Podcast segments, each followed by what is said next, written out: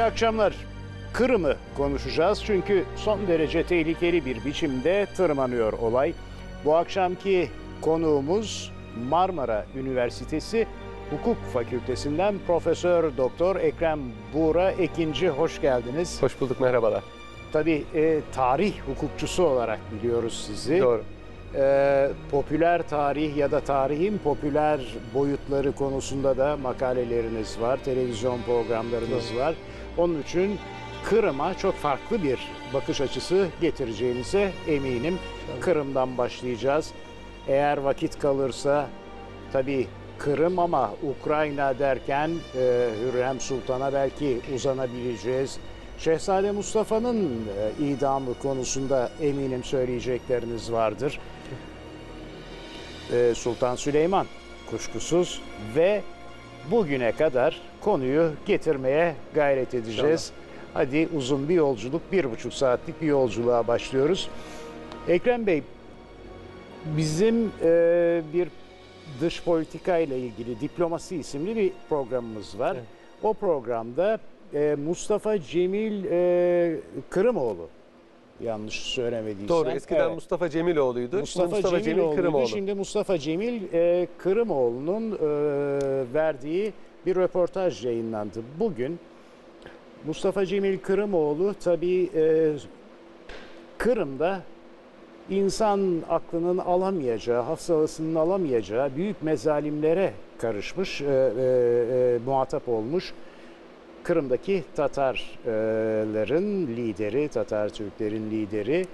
O röportaj büyük kaygılar içeren ifadelerle dolu ve kimse diyor Kırım'da kan dökülmeyeceğinin garantisini veremez. Bu son derece tehlikeli bir noktaya ulaştığını gösteriyor. Önce eee Kırımoğlu'nu bir izleyelim.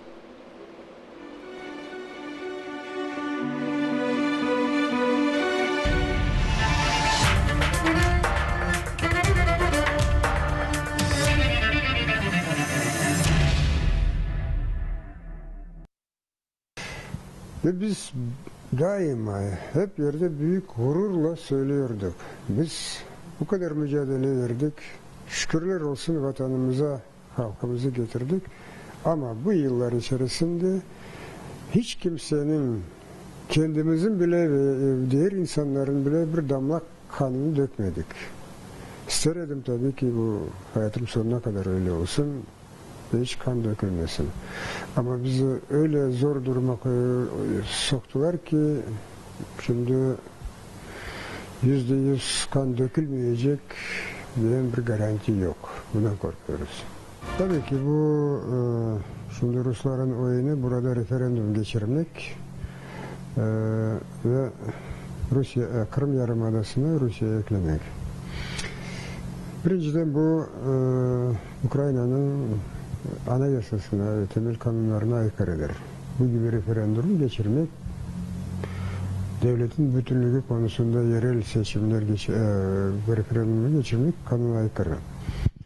E, aslında bu konuda e, Ukrayna yönetimi kendi fikrini söyledi. Fakat buna bakmadan e, e, anlaşıldı ki bu referandumu geçirilecekler. Referandum o işgalcilerin, Kalaşnikovların altında geçirilen referandum ne e, kıymeti var? O bir. İkinciden malum olduğu gibi Kırım Adası'nın, Yarımadası'nda Kırım Tatarları kökenli halk. Yani bu toprağın sahipleridir. Elbet bazı tarihi sebeplerden dolayı sürgünlük, soykırımlar biz bu toprağımızda azınlık olduk. Ama bu bizim toprağımız.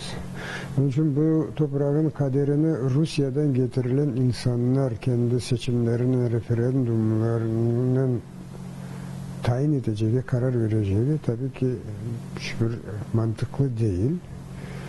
Uluslararası kanunlara aykırıdır.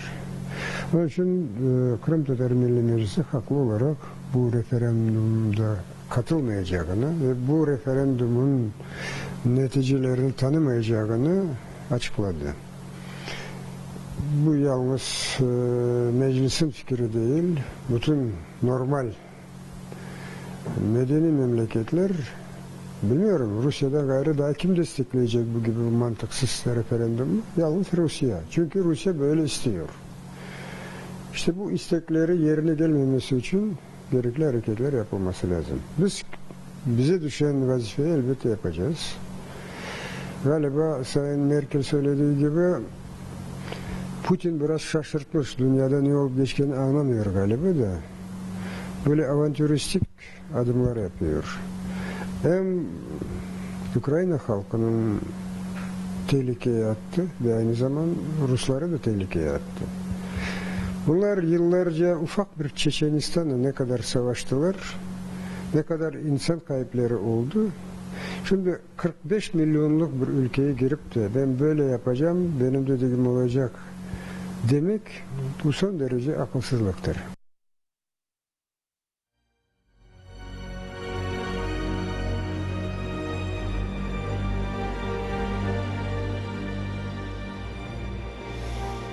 Evet e, Ekrem Bey. Kaygı verici bir takım başka gelişmeler de var. Bugün ajanslara e, düştü. E, Kırım'da Tatarların evlerine işaret koyuyorlar. Tanıkları var, görenler var. Rusça konuşan silahlı kişiler geliyor. Tebeşirle çarpı işareti koyuyorlar. Yetmiyor. Bıçakla da kazıyarak o işaretleri koyuyorlar. Ve son derece büyük bir korku içindeler. Vaktiyle kuşkusuz. Yahudilere yaptıkları gibi bir podgom onlar için de planlanıyor demek ki. Evet, böyle bir e, sıkıntı var. Şimdi tabii e, Ruslar aslında son derece sessiz, sedasız, aşama, aşama, aşama, aşama silah bile ateşlemeden Kırım'ı işgal ettiler diyebiliriz Evet. herhalde. Evet. Öyle anlaşılıyor. Öyle yani. Ukrayna'yı önce bir e, sosyal olarak karıştırdıktan sonra e, bu çok daha kolay oldu. E, bunu anlamak e, kolay. Yakın tarihte Rus siyasetini yakından bilenler bunu anlarlar. Tabii Rusya kendi açısından belki vatanperverane bir hareket yapıyor. Ama dünya barışını tehdit eden e, buna benzer şimdiye kadar çok hareketi oldu. Biliyorsunuz Rusya'nın son 200 yaklaşık 300 senelik politikası hep güneye doğru inmek ve İngiltere gibi bir müstemleke imparatorluğu kurmak üzerine kurulmuştur. Sadece güneye inmemiştir ama Rusya. Batıya ve doğuya da gitmiştir. Kuzeye gitmemiştir. Kuzey zaten kutup olduğu için orada zaten tabii bir sınır var. Tarih boyu büyük fetihlerle Rus İmparatorluğunu kurdu. Bu imparatorluğu bugün de aynen devam ettiriyor. Biliyorsunuz İkinci Dünya Savaşı sonrasındaki galibiyetin mükafatı olarak kendisine Doğu bloku denilen Almanya'nın yarısı, Polonya, Macaristan, Çekoslovakya, e, Romanya, e, Yugoslavya, Bulgaristan verilmişti o zaman. Evet. Arnavutluk verilmişti. Bir kısmı vaka ayrıldı. Daha sonra tedricen Soğuk Savaş devresinde Fas hariç Kuzey Afrika'nın tamamını Cezayir, Tunus, Libya, Mısır, Yemen, Suriye, Irak bunlara hakimiyet kurdu. İran ve Afganistan'da hakimiyet kurmaya çalıştı. Tarihte zaten kendisine ait olmayan Kırım, Kazan, Astırhan, Kasım hanlıklarını fethetti. Ondan sonra Uralları aşarak Sibirya'ya kadar geçti. Hatta Bering Boğazı'nı geçti, Alaska'yı işgal etti. Daha sonra Alaska'yı Amerikalılara sattı. Orada duramayacağını anlayınca. Bu Rusya'nın öteden beri tatbik ettiği bir politika. Bunu anlamak kolay. İkincisi Kırım'ın Ruslar için stratejik bir hemmiyeti var. Kırım, çok kimse Kırım hakkında yeterince derinlemesine malumat sahibi değil. Halbuki bize çok uzak bir yer değil ve irtibatımız çok kuvvetli. Çünkü Türkiye'de şu anda bile milyonu aşkın Kırım Tatarı yaşıyor. Oradan sürgün edilmiş. Kırım yaklaşık 2000 senelik senelik bir Türk yurdudur. Bir kere Anadolu'dan bile eski bir Türkleşmesi var. Milattan önce İskitlerin buraya yerleştiğini biliyoruz. İskitler bir Türk e, boyudur. Vaka imparatorlukta başka kavimler yaşıyor ama İskitlerin Türk olduğu artık ilim adamları tarafından ekseriyetçe kabul ediliyor. Daha sonra burada Hunları görüyoruz. Hun Türklerini görüyoruz. Hunlar e, kavimler göçü sırasında buraya yerleşmiş olan Ostrogotları kovdular ve burada bir devlet kurdular. Devletlerine kattılar. Ve ondan sonra buraya Türkler yerleşmeye başladı. Bu da milattan sonra yaklaşık 3, 4, 5. asırlardır. O zamandan beri orada Türkler yaşıyor. Sonra Hazarları görüyoruz. Moğollar burayı işgal ettiler ama yerli halk gene Türklerdi. Kıpçak göçü yaşandı. Daha sonra Osmanlı hakimiyetine girdi. Osmanlı hakimiyetine girdiğinde de burada tek Türk dışı bir kavim yaşamıyordu. Yahudiler vardı sadece. Bir miktar Yahudi vardı. Onlar da Türk asıllı Yahudilerdir. Hazar Bakiyesi, Kırım e, Çaklar ve Karaylardı. İki e, mezhebe ayrılıyorlar. Çok az bugün sayıları. Rusların Altın Ordu Devleti vardı orada. Evet. Cengiz Han İmparatorluğu'nun bakiyesi. Altın Ordu Devleti 15. asırda yıkılınca, pa- parçalanınca ortaya çıkan devletlerden biri Kırım Hanlığı'ydı. Ruslar, Rusların büyük hanı Ivan, Çarı Ivan, Altın Ordu Devleti'nden kopan hanlıkları yutunca Kırım Hanı, o zaman Kırım hanlıktı. Hacı Giray ve onun oğlu Mengli Giray Osmanlı Devleti'ne yanaştılar. Osmanlı Devleti ittifak kurmanın hayati bir emniyeti olduğunu anladılar ve böylece yutulmaktan kurtuldular. Bu tarihi bir hadise ve büyük bir başarıdır Kırım Hanları açısından Osmanlı Devleti ile ittifak. Çünkü diğerleri Ruslar tarafından yutuldu ve ondan sonra Ruslar Sibirya'ya geçtiler. Kırım 1475 senesinde Fatih Sultan Mehmet zamanında Osmanlı hakimiyetine girdi. Ama bir anlaşmaya girdi. Yani Osmanlı ordusu orayı işgal etmedi. Fatih Sultan Mehmet Kırım'ın yanı başındaki Kerç Boğazı'nın orada Kefe'de Ceneviz kolonisi vardı. Orada bir e, üs kurmak istiyordu. Karadeniz'i kontrol altına almak için. Şimdi Rusya'nın yaptığı gibi. Evet. Fakat Kırım'la daha sonra bir anlaşma yaparak Kırım'ın tamamı Osmanlı Devleti'ne bağlandı. Enteresandır. Osmanlı Devleti merkeziyetçi bir imparatorluk olmasına rağmen Kırım gibi eyaletlerini otonom olarak yönetti. Han başta kaldı. Hanı Kırım soyluları seçerdi. Padişah tayin ederdi. Bazen buna riayet etmediği de olurdu siyasi sebeplerle ama ekseri ederdi. Kendi divanı vardı. Elçi teati ederdi. Güçlü bir protokol seviyesi vardı Han için. Çar'la eşit seviyedeydi. Polonya kralı ile eşit seviyedeydi. Avusturya İmparatorluğu ile eşit seviyedeydi protokolde. Padişah kendisine ayağa kalkardı. Osmanlı ordusuna süvarilerden oluşan birlikleriyle destek verirdi. Bunun dışında Kırım'dan Osmanlıların çok fazla bir maddi beklentisi yoktu. Çünkü Kırım zaten çok zengin bir yarımada değil. Ahalisinin, ya, arazisinin bir kısmı çok verimli. Orada bağcılık ve bahçecilik yapılır. Çünkü e, denize paralel dağlar ha- havayı ılıman kılar. Çok güzel bir iklimi vardır Kırım'ın. Hatta Ruslar orayı işgal ettikten sonra sayfiye olarak kullandılar ve sanatoryum olarak kullandılar. Yalta'da sayfiyesi vardı. Kıra, Evet. Çar'ın bile Livadya'da bir yazlığı vardı. Fatih Sultan Mehmet'ten itibaren Kırım Hanlığı Osmanlı e, vilayeti oldu ama otonom olarak. 200 sene kadar böyle devam etti bu otonomi. Ve böylece Karadeniz tamamen Osmanlıların kontrolüne girdi. Kırımlılar da Ruslar tarafından yutulmaktan kurtuldular. Ve Ukrayna o zaman Polonya'nın elindeydi. Ukrayna Rusların elinde değildi. Ukrayna diye bir devlet de yoktu. Yavaş yavaş Polonyalılar çekildikçe burada Kazak hetmanları vardı. Kazak beyleri onlar hakimiyet kurdular Osmanlı'ya. Kırım'a dolayısıyla Osmanlı'ya bağlıydılar. Yani vaktiyle Ukrayna Kırım'a tabiydi. Rusya'da Osmanlı'ya ödediği haracı Kırım Hanı'na öderdi. Anlıyorum. Ve direkt oraya muhatap olurdu. 200 sene bu münasebetler böyle devam etti. Ta ki 2. Viyana kuşatmasına kadar. 2. Viyana kuşatmasında çoklarının bildiği bir hikaye vardır. Zamanın Kırım Hanı Murat Giray, Giray derler Kırım Hanlarına. Ee, bunlar Cengiz Han soyundandır, Müslümandır, Hanefidir, Sünnidir. Osmanlı kültürüyle yetişmişlerdir. Türkçeleri Kırım ha- halkı Türklere ile aynı ırktan fakat Kıpçak denen bir boydan. Biz Oğuz boyundanız, onlar Kıpçak boyudur. Dilleri biraz farklı olmakla beraber Kırım kültürü Osmanlı kültürüne çok yakındır. Kırım hanları 2. Viyana kuşatmasına kadar Osmanlı Akıncı ordusunu teşkil ederdi. 2. Viyana kuşatmasından önce Murat Giray Osmanlı ordusu komutanı Merzifonlu Kara Mustafa Paşa ile bir münakaşaya girdi. Divan Evet. toplantısında Viyana kuşatmasına karşı çıktığı için sadrazam tarafından azarlandı. O zamana kadar böyle bir muameleye alışmamış olan Han içerledi. Ve yapması gerekeni yapmadı. Osmanlı ordusunun artçı görevini yerine getirmedi. Ve bundan istifade eden Polonya ordusu Osmanlı ordusunu bozdu. Ve Viyana önlerinden Osmanlılar çekildi. Bu han daha sonra azledildi. Sürgün edildi Bulgaristan'a. Yerine kardeşi Osmanlı yanlısı han geçti ama Osmanlı-Kırım münasebetleri bozuldu. İşte bu bozulan münasebetler Kırım üzerindeki otoriteyi, Osmanlı otoritesini sıkılaştırdı. Aman Rusya'nın eline düşmesin derken fakat hadiseler 100 yıl geçmeden Kırım'ın kaybedilmesine, Rusların eline düşmesine sebebiyet verdi. Evet şimdi e, tabii sorulan bir soru var. Biraz da kafa karışıklığı var. İsterseniz önce onu bir aydınlığa kavuşturalım. Bu anlattığınız süreç içerisinde bugüne geldiğimizde Ukrayna'dan ayrılması, aslında daha önce Sovyetler Birliği'nden e, kopup e, Ukrayna'ya bağlanması, e, onun arkasından bugünkü durum, bağımsızlık ilan etmesi, Rusya'nın işgal etmesi ya da bir referandumla e, Rusya'ya bağlanması gibi bir sonuç.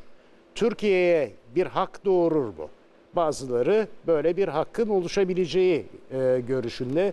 Siz e, ne diyorsunuz bu konuda? Efendim bu 20 yıl önce ortaya atılan bir iddia. 1991'de Ukrayna bağımsız olunca Kırım'ın statüsü gündeme geldi. Pravda gazetesindeki o zaman bir e, Andreev adında bir e, kronikçi Kırım üzerinde Türkler hak iddia edebilir diye yazdı.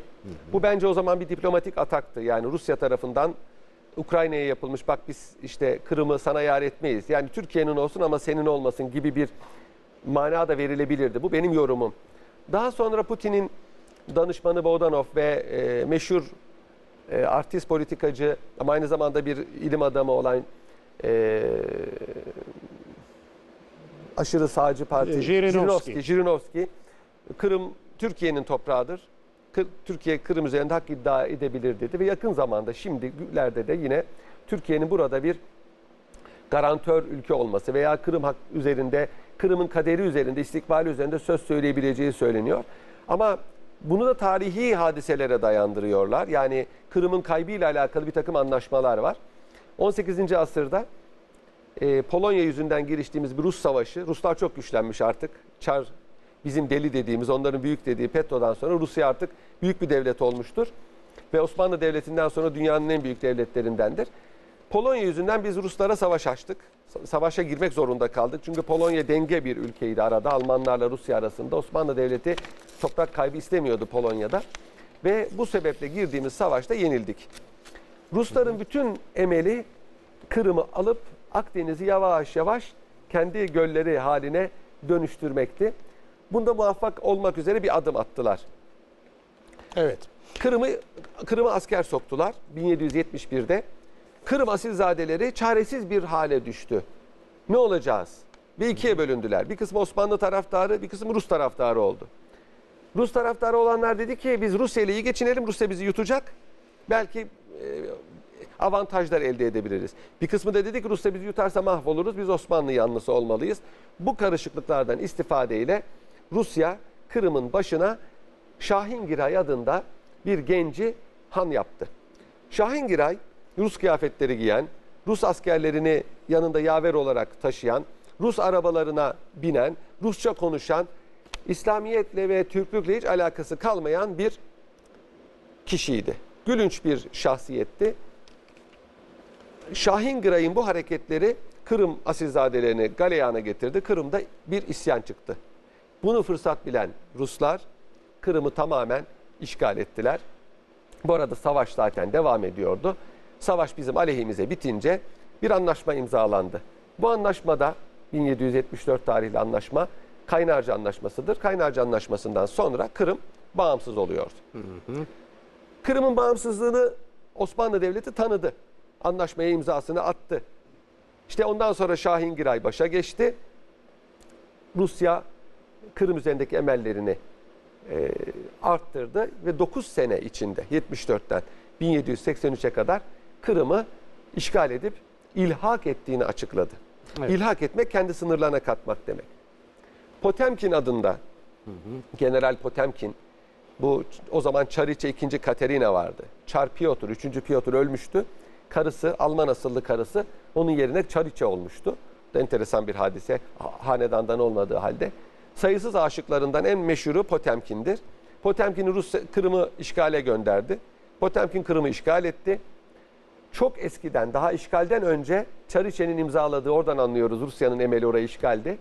Bir fermanı Çariçe'nin tahta çıkış yıl dönümünde okudu. Ve böylece Kırım artık bir Rus toprağı oluyordu. Bunu deklare etti. Kırım'daki herkese e, hürriyet veriliyor, dinlere hürriyet veriliyor.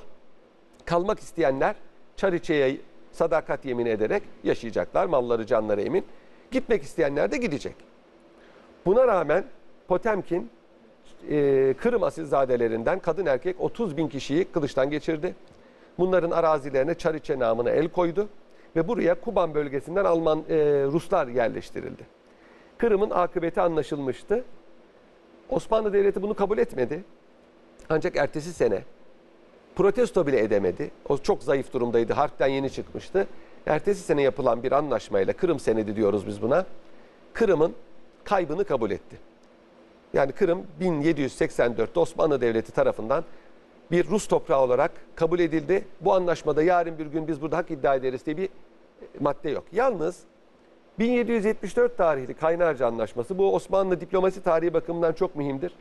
Osmanlı delegasyonu dedi ki Kırım Osmanlı toprağıydı. Padişah da o halkın hükümdarıydı. Artık değil. Ama aynı zamanda padişah halifedir. Kırım halkı Müslümandır. Onlar üzerinde ruhani liderliği var. Bunu devam ettiririz biz. Binaenaleyh kadıları tayin ederiz. Müftüleri tayin ederiz. imamları tayin ederiz. Vakıfları da kontrol ederiz. Osmanlı Devleti düşünüyordu ki şimdi Kırım bağımsız oldu ama biz burayı tekrar ele geçiririz. Bu bir bağlantı olur. Bu bir bağlantı olmadı yani tekrar ele geçiremedi ama en azından Kırım halkıyla bir irtibat kurmaya vesile oldu bu madde. Bu maddenin Kırım'da hak iddia etmeyle bir e, alakası yok. Şu anda zaten bir halifemiz yok ki böyle bir hak zaten Evet. iddia edilebilsin.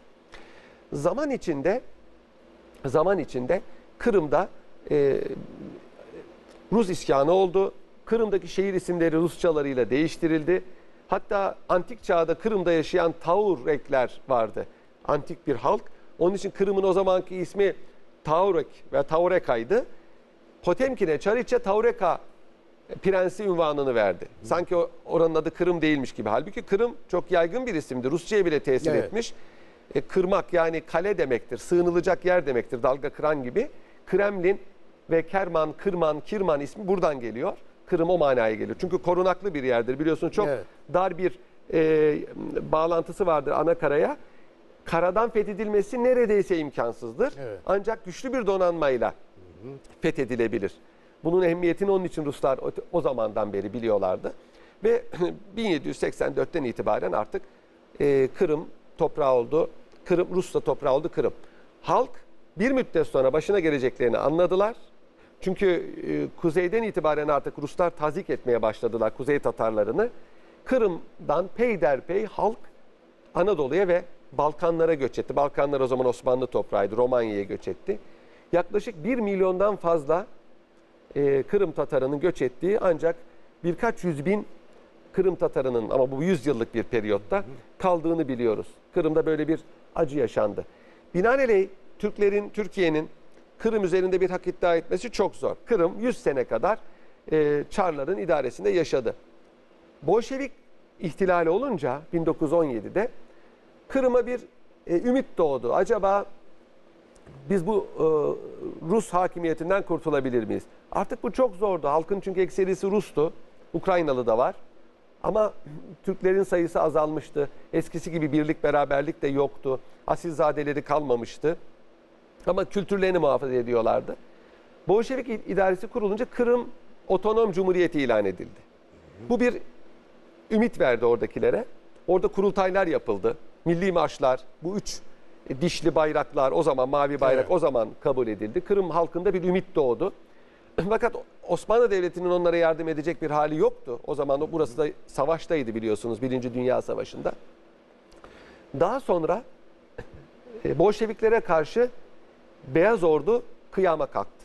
Beyaz Ordu Kızılların e, aksidir. Ukraynalılar Çar taraftarıydı, antikomünisti. Çar'ı tekrar başa geçirmek istediler. Beyaz Ordu adında bir ordu kurdular. Bu ordunun merkezi Kırım'dı. Kırımlılar da bu orduya yardım ettiler Ukraynalılarla beraber. Çar'ı kurtarmak ve tekrar Çarlığa dönmek için, komünizmden kurtulmak için. Fakat Beyaz Ordu yenildi. Beyaz Ordu komutanlarından Vrangel ve Denikin Kırım'da üstlendiler ve Kırım'dan kaçtılar. Türkiye'ye geldiler İstanbul'a ve buradan Avrupa'ya gittiler. Beyaz Ordu dağılınca Kırım için hiçbir ümit kalmadı. Kırım Bolşeviklerin eline geçti ve Bolşevikler, komünistler Kırım'da bundan sonra Çarlık devrini aratacak bir baskı kurdular. Sebebi Bir bedel se- bedel ödettiler. Siz e, Çar taraflar taraftarı idiniz diye bir bedel ödettiler. İkinci Dünya Savaşı'na kadar Kırım devamlı diken üzerinde yaşadı. Kırım ve Kırımlılar. Oradaki insanlardan kaçabilenler Türkiye'ye geldi. Yine bir göç dalgası yaşandı 30'lu yıllarda.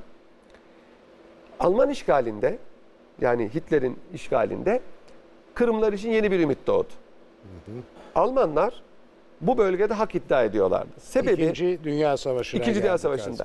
Sebebi antik çağ, e, kavimler milattan sonra 4. 5. asırda Ostrogotlar denilen Doğu Gotları ki bunlar Cermen kabileleridir. Buraları işgal etmişti. Kırım ve Hazar Nehri arasını, Volga arasını.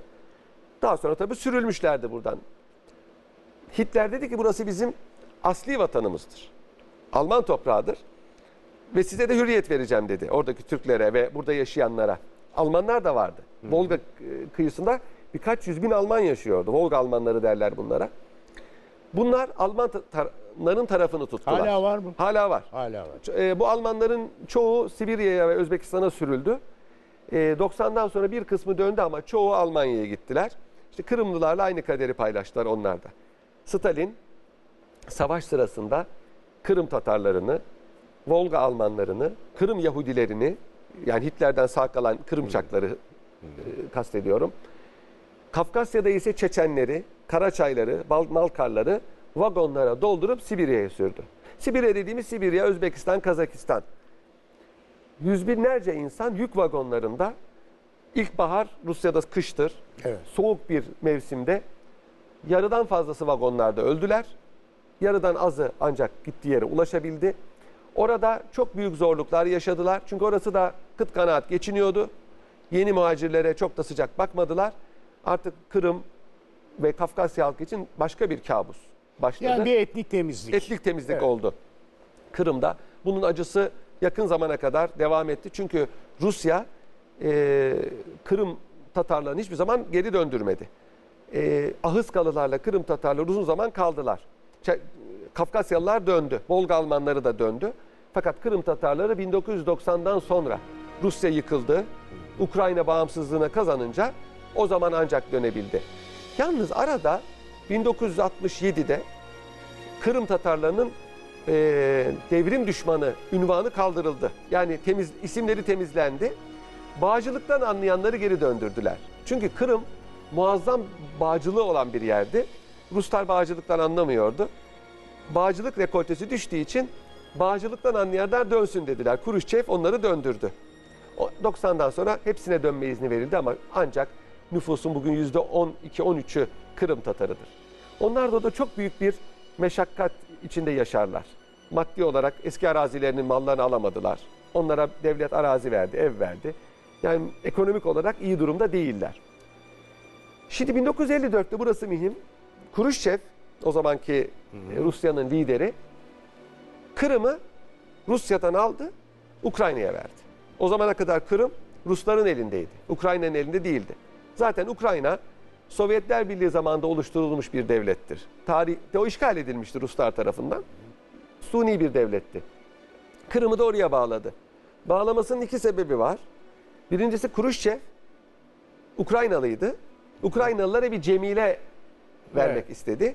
İkincisi de Ukrayna savaştan çok büyük zararla çıktı. Nüfusunun yarısı öldü açlıktan. Fakir bir ülke, tabii kaynakları yok. Kırım ise ziraat bakımından, turizm bakımından ve ticaret bakımından gelişmiş.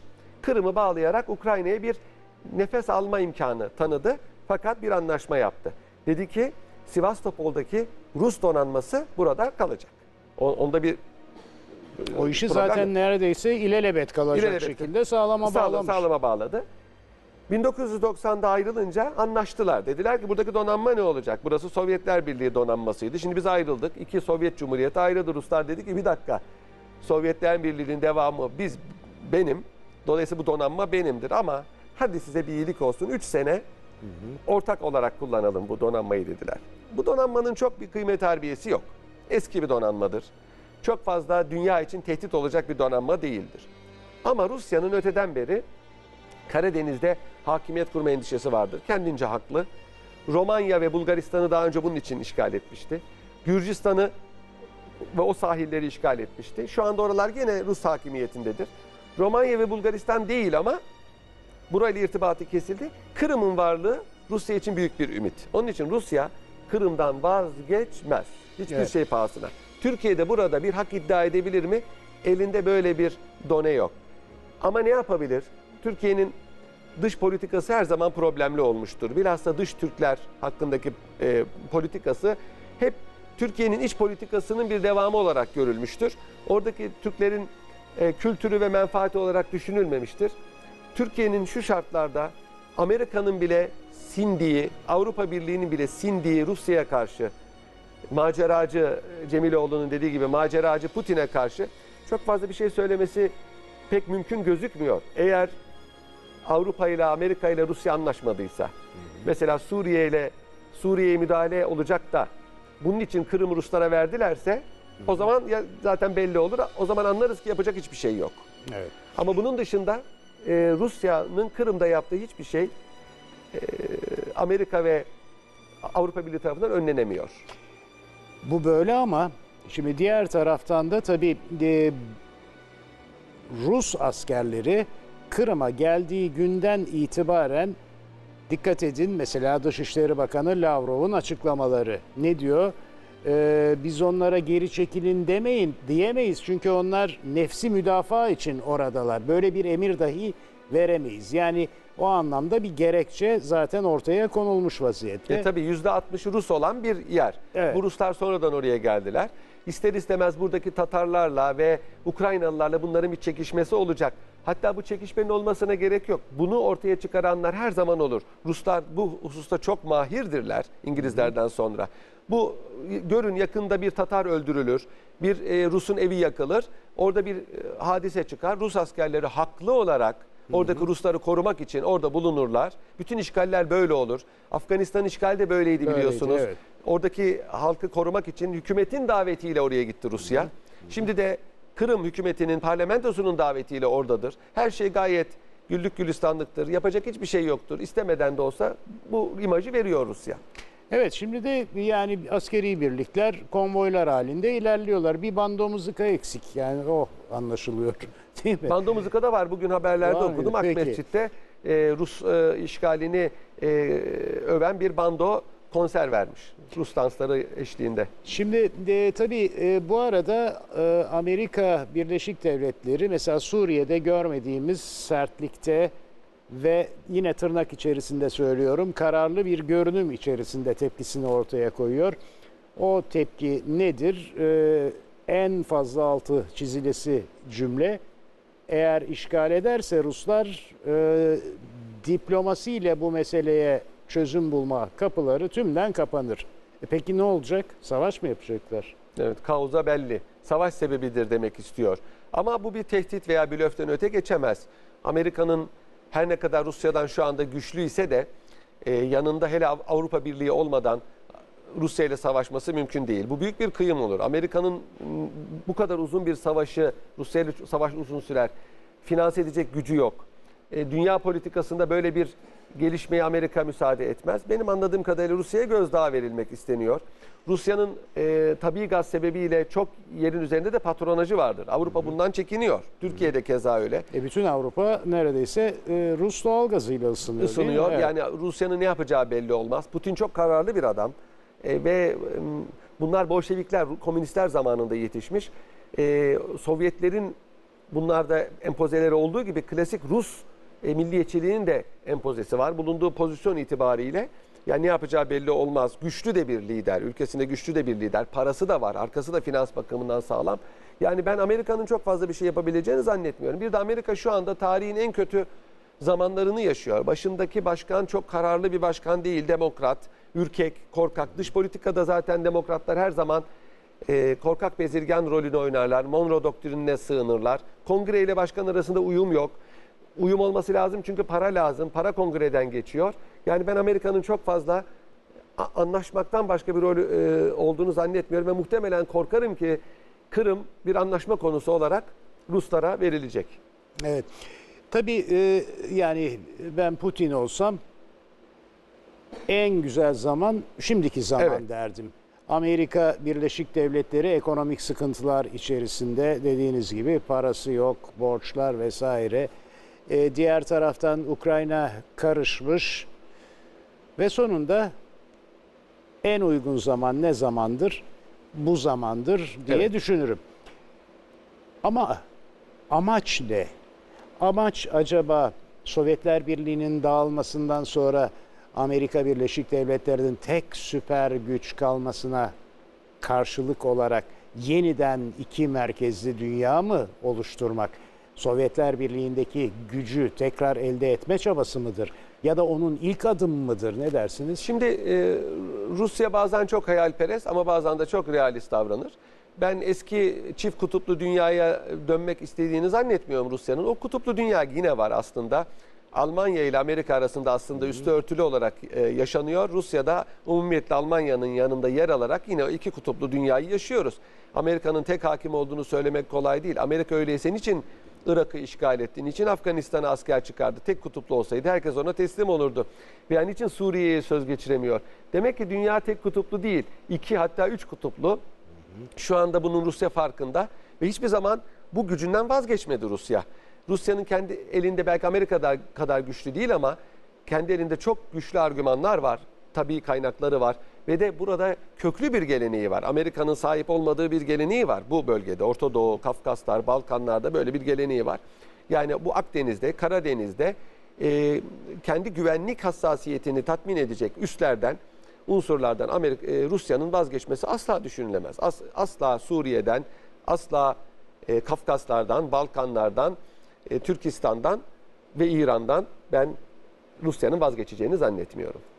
Evet peki Kırım'ı eğer Rusya'ya vereceklerse versinler ama oradaki Türkler başta da belirttiğimiz gibi onların çok büyük bir tehdit altında olduğunu anlıyoruz. Kapılarına işaretler koyuluyor vesaire. Yani yeniden artık orada hiç Türk bırakmamacasına bir olayın peşindeler midir? Nedir? Bu son derece kaygı verici. Bu duruma karşı da hiç temenni etmemekle birlikte Türkiye ne yapabilir? Şimdi efendim Ruslar e, bir yerde yerliyseler oradaki başka kavimlerle ve dinlerle uyumlu yaşayabilen romantik e, bir şark halkıdır. Ama burada ayrı bir durum var. Kırım'daki Ruslar oraya muhacir olarak sonradan geldiler. Bunun e, şuur altına tesirleri var. Ve onlarda Rus milliyetçiliği ve Sovyetlerin yayılmacı prensibi adeta iliklerine işlemiş durumda. Ve oradaki e, Rusların kolay kolay bu statülerini kaybetmek istemeyecekleri normal. Ve bunun için her şeye girişmeleri de beklenebilir. Yani diğer yerli Ruslar gibi değil onlar. Böyle bir tehlike var. Kırım Tatarlarının öteden beri Ukraynalılarla münasebeti var. Bir kere tarihte bile Kırım Ukrayna ile hep beraber olmuş, iç içe olmuş. Kırım hanları bile başlarına bir iş geldi Ukrayna'ya kaçarlardı. Ukrayna ile kötü münasebetleri olmamış. Her ne kadar bir hakimiyet e, metbu tabi şeysi olsa bile olmamış. Uk- Ukraynalılar Ruslara göre biraz daha mülayimdir. Biraz daha Avrupa'ya ucu dönüktür. Biraz daha Avrupa kontrolündedir. Bunun getirdiği yumuşaklıklar sebebiyle ve en azından şu anda Kırım otonomdur. Ukrayna Kırım'a otonomi vermiştir. Ee, Kırım Tatarlarının dönmesini Ukraynalılar sağladı. Yani Rusya'nın elinde olsaydı Tatarlar oraya dönemezlerdi. Böyle bir durum var. Tatarlar bunu biliyorlar. Kırım Tatarları bunu biliyorlar. Kırım Tatarları antiparantez Türktürler. Tatarlar her ne kadar tarihte bir Moğol boyu olsa bile günümüzde Kıpçak Türklerinin bir boyu yani Kırım ve Kazan halkı için kullanılıyor. Yanlış anlaşılmasın. E, bunu bildikleri için Ukrayna'dan kopmak istemiyorlar. Yoksa Ukrayna'nın ne menfaati var? Ha Rusya ha Ukrayna diyeceksiniz. Öyle değil. Bazı şeyler tarihi tecrübelerle öğreniyor, öğreniliyor. Kırımlılar Ukraynalıları da Rusları da tarih içinde tecrübe etmişler. Ve Rus hakimiyetinde yaşarlarsa hele nüfusun %65'inin Rus olduğu bir yarımadada ve arkasında güçlü bir Rusya'nın olduğu yerde Kırım Tatarlarını orada ne kültürel ne sosyal hatta belki ne de can emniyetinin kalmayacağı söylenebilir. Bir iç savaş çıkabilir. Bir temizlik harekatı olabilir. Ve yine bir Tatar sürgünü yaşanabilir. Temenni etmiyoruz ama beklenmiyor ama bu asırda her şey mümkün. Yani hiç beklenmedik hadiseler bile zamanımızda oluyor. Zor bir durum. Türkiye ne yapabilir? Ee, Türkiye'nin Rusya'ya savaş ilan edecek hali yok. Kırım, Kırım'a donanma gönderecek hali yok. Ama Türkiye'nin dış politikasını biraz daha müttefikleriyle yumuşak davranıp Avrupa Birliği ile e, ve Amerika ile Rusya ile anlaşma yoluna girerek bu işi asgari zararla kurtarmak yani Kırım Rusların eline geçse bile oradaki Tatar ekalliyetin azınlığın en azından kültürel ve siyasi haklarının bir Kırım parlamentosu var. Muhafazası bakımından bir takım anlaşmalar yapması mümkün. Buna zannediyorum Putin ve Moskova da yanaşacaktır. Anlıyorum.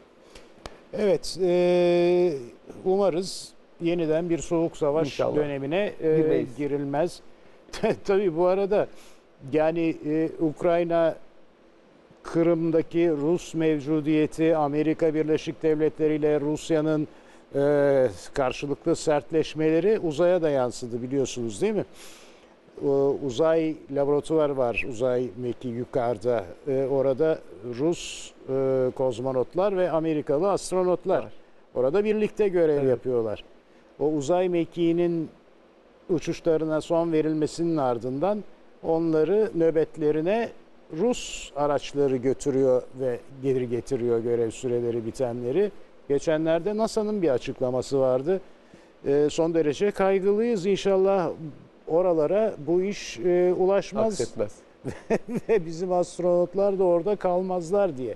Aslında e, o anlamda da yeni bir takım e, belki de hukuki problemler ortaya Tabii çıkaracaktır. mümkündür. Mümkündür. Yani her şeyin güllük gülistanlık olacağı zannediliyordu. Ve şimdiye kadar Amerika'ya her şeyi Rusya ile anlaşarak yapıyordu. Irak'a saldırırken bile Çeçenistan'ı Rusya'nın kucağına iterek anlaştılar. Biliyorsunuz Putin bir açıklama yaptı. Biz Irak işgaline bir şey demeyeceğiz diye. Yani bu anlaşarak işi götürüyordu ama şimdi işler sarpa sardı. Amerikan e, dış politikası burada çok fazla becerikli bir e, manevra yapamadı. Evet. Rusya'nın e, oldu bittilerini kabul etmiş gözüküyor. Ukrayna dedikçe tabii ister istemez son günlerin o aslında epeydir, iki yıldır filan galiba e, Hürrem Sultan akla geliyor. Evet. Değil mi? Yani e, Ukrayna ile e, o bölgeyle ilişkilerimiz hiç kopmamış. Çeşitli düzeylerde hala devam ettiriyoruz, geliyor gidiyor. E, biraz anlatır mısınız? Hürrem e, o dizideki gibi bir insan mıydı? Nasıl geldi, nasıl oldu? Bizim nedir bu Ukrayna ile bu kadar sık e, temaslarımızın olmasının sebebi? Şimdi efendim e, Ukraynalılar dünyanın en güzel ırklarından biri sayılıyor. Erkekleri yakışıklı ve kadınları çok güzel. E, bir de sınır yakınlığı olma itibariyle bir de savaş meydanı Osmanlı tarihi savaş meydanı olmak itibariyle buradan çok sayıda köle alınmış ve bu köleler e, evlere gelmiş. Çok kişinin soyunda bir Ukraynalı hanım ya Ukraynalı bir erkek olabilir. Türk böyle bir tarihi geleneğimiz de var. Sosyal tarihte böyle bir gelenek de var. Bugün bile Ukraynalılar sevilen insanlardır. Kocası Ukrayna'ya çalışmaya giden hanımlar hep endişelidir. Ukrayna'ya giden erkekler oradan evlenme peşindedirler. Yani biraz fiziki güzelliğin de rolü var. İkincisi Ukraynalılar klasik şark insanlarıdır. İşte e, erkekleri de kadınları da sabırlı, aileye ehemmiyet veren, e, duygusal yönü gelişmiş insanlardır. Bunun getirdiği bir cazibe var. Muhtemelen Hürrem Sultan'da da bu vardı. Hürrem zaten cazip, sevimli manasına geliyor. Çok güzel olmamasına rağmen ırktaşları gibi sevimliliğiyle bir can padişahının kalbinde yer tutmuş. Antiparantez şunu söylemek istiyorum. Ukrayna dediğimiz zaman biz şimdi Rusya'daki Ukrayna'yı biliyoruz. Ama aslında Ukrayna çok daha geniştir. Ukrayna topraklarının bir kısmı e, Macaristan, Avusturya ve Polonya'nın elindeydi eskiden. Lehistan. Lehistan elindeydi. evet. E, Hürrem Sultan Polonya elindeki, Polonyalıların elindeki Ukrayna'dan gelmedir. Oraya Rutenya denirdi eskiden. Galicia, Rutenya birbirine komşu bölgeler.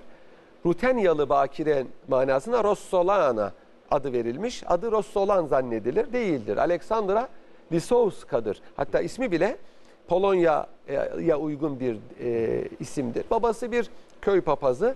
Savaş sırasında Kırım atlılarının eline düşüyor. Bu Orta Çağ'ın ve Yeni Çağ'ın savaş prensipleridir. Kimse buna şaşırmasın. Orta Çağ'da, Yeni Çağ'da dünyanın her yerinde yenilenler yenenlerin kölesi oluyor. Ya tamamını öldürüyorlar veya köle yapıyorlar. Osmanlılar'da da bu hukuk geçerlidir. Milletler arası hukuk böyledir. Yenilenleri Osmanlılar köleleştiriyorlar. Böylece hem nüfusları artıyor. Hem potansiyel Müslümanlar bir de tabii İslamiyet'i yayma misyonu var Osmanlı Devleti'nin. Hem de düşman ülkenin nüfusunu azaltmış oluyor böylece. İşe yarayanları köleleştirerek. Bu şekilde o Kırım Atlıların eline düşmüş.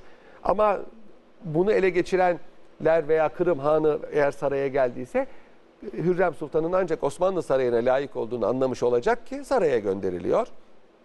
Sarayda Valide Sultan tarafından terbiye ediliyor. Valide Sultan'ın Kırım'la alakası var. Hürrem Sultan Ukrayna olduğu gibi Kanuni yani Sultan Süleyman da Kır- Sultan Ee, Sultan Süleyman'ın Sultan Süleyman'ın annesi, annesi. Hafsa Sultan, Kırım Hanı Menkli Giray'ın kızıdır. Yavuz Sultan Selim oğlu Süleyman'ı Kefe Sancak Bey'i yaptırmıştı babası zamanında. Yani Sultan II. Bayezid zamanında torunu Süleyman, Şehzade Süleyman Kefe Sancak Bey'di. Kefe neresi? Kefe Kırım'ın doğu ucunda bir Osmanlı sancağıdır. Osmanlı Devleti Kırım otonom bölgesini bir tek orayı doğrudan merkeze bağlamış ki Kırım'ı kontrol altında tutsun diye. Orası aynı zamanda bir ticaret merkezidir. Eski bir Ceneviz toprağıdır. Oranın sancak beyiyken Yavuz Sultan Selim kardeşlerine karşı mücadelede yardım almak üzere Kırım'a gitti. Yani Yavuz Sultan Selim ve Sultan Süleyman Kırım'da yaşadılar. Yavuz Sultan Selim daha evvel zaten Kırım Hanı Mengligiray'ın kızıyla evlenmişti. Süleyman ondan doğmuştu. Zaten Kanuni Sultan Süleyman'ın tipi Tatar tipliydi. Zayıf, uzun boylu, uzun boyunluydu. Sakalı çok fazla değildi. Yanakları çökük, uzun yüzlü, yakışıklı ve sarışın bir tipi vardı. Yani dizideki Kanuni Sultan Süleyman'a hiç benzemeyen bir tipini tarih kitapları ve eski gravürlerden anlıyoruz. Kırım'la böyle bir irtibat var. Hürrem e, Sultan saraya geldiği zaman bir cariye olarak, bir acemi cariye olarak Hafsa Sultan tarafından terbiye ediliyor. Saraya gelen cariyeler hepsi padişah için gelmez. Ee, Harem padişahın evidir, rezidansıdır. Orada hamam vardır, revir vardır, e, temizlik yapılır, ütü yapılır, çamaşır yıkanır. Her yerde çalışanlar vardır. Şimdiki gibi ücretliler çalışmaz sarayda. Hiçbir evde de çalışmazdı eskiden. Cariyeler çalışırlar, taksim edilirler. Bunları padişah görmez bile. Kendi cariyeleri olduğu halde. Padişahlarla ve şehzadelerle evlenecek olanlar ayrı kabiliyeti, güzelliği olan kimselerdir ve zekası olan kimselerdir. Onlar hususi olarak terbiye edilir Valide Sultan tarafından. Hürrem de bunların arasındadır. Dik başlı bir acemi olduğu söyleniyor. Rutanyalılıktan mı geliyor veya başka bir sebepten mi bilemem veya bir papaz kızı olmasından mıdır? Genç yaşta 10-12 yaşlarında Pardon, gelmiş. e, bir Yahudilik de var mı soyunda? Hayır. Yahudilik e, sonraki padişahlardan Nurbanu Sultan ve Safiye Sultan için söylenir. Venedikli Baf ailesindendir. Ama onlar da Yahudi değillerdir. Yahudi e, bankerlerle, sarraflarla iş yaptıkları için Yahudilik yakıştırılmış. Benim bildiğim Hürrem Sultan Rutenya Evet. babası bir papaz. Papazın Yahudi olması beklenmez.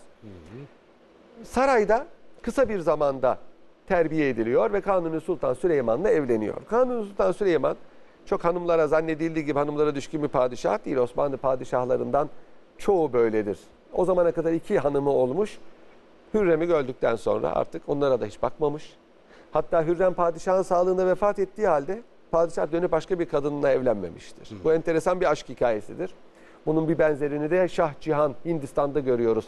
Taç Mahali yaptıran Ercüment Mümtaz Begim olan aşkını görüyoruz. O da kendini evvel vefat etti. Yani dizinin orijinal adı Aşkı Derun. Olabilirdi. O bu yani Evet, demek ki. Evet.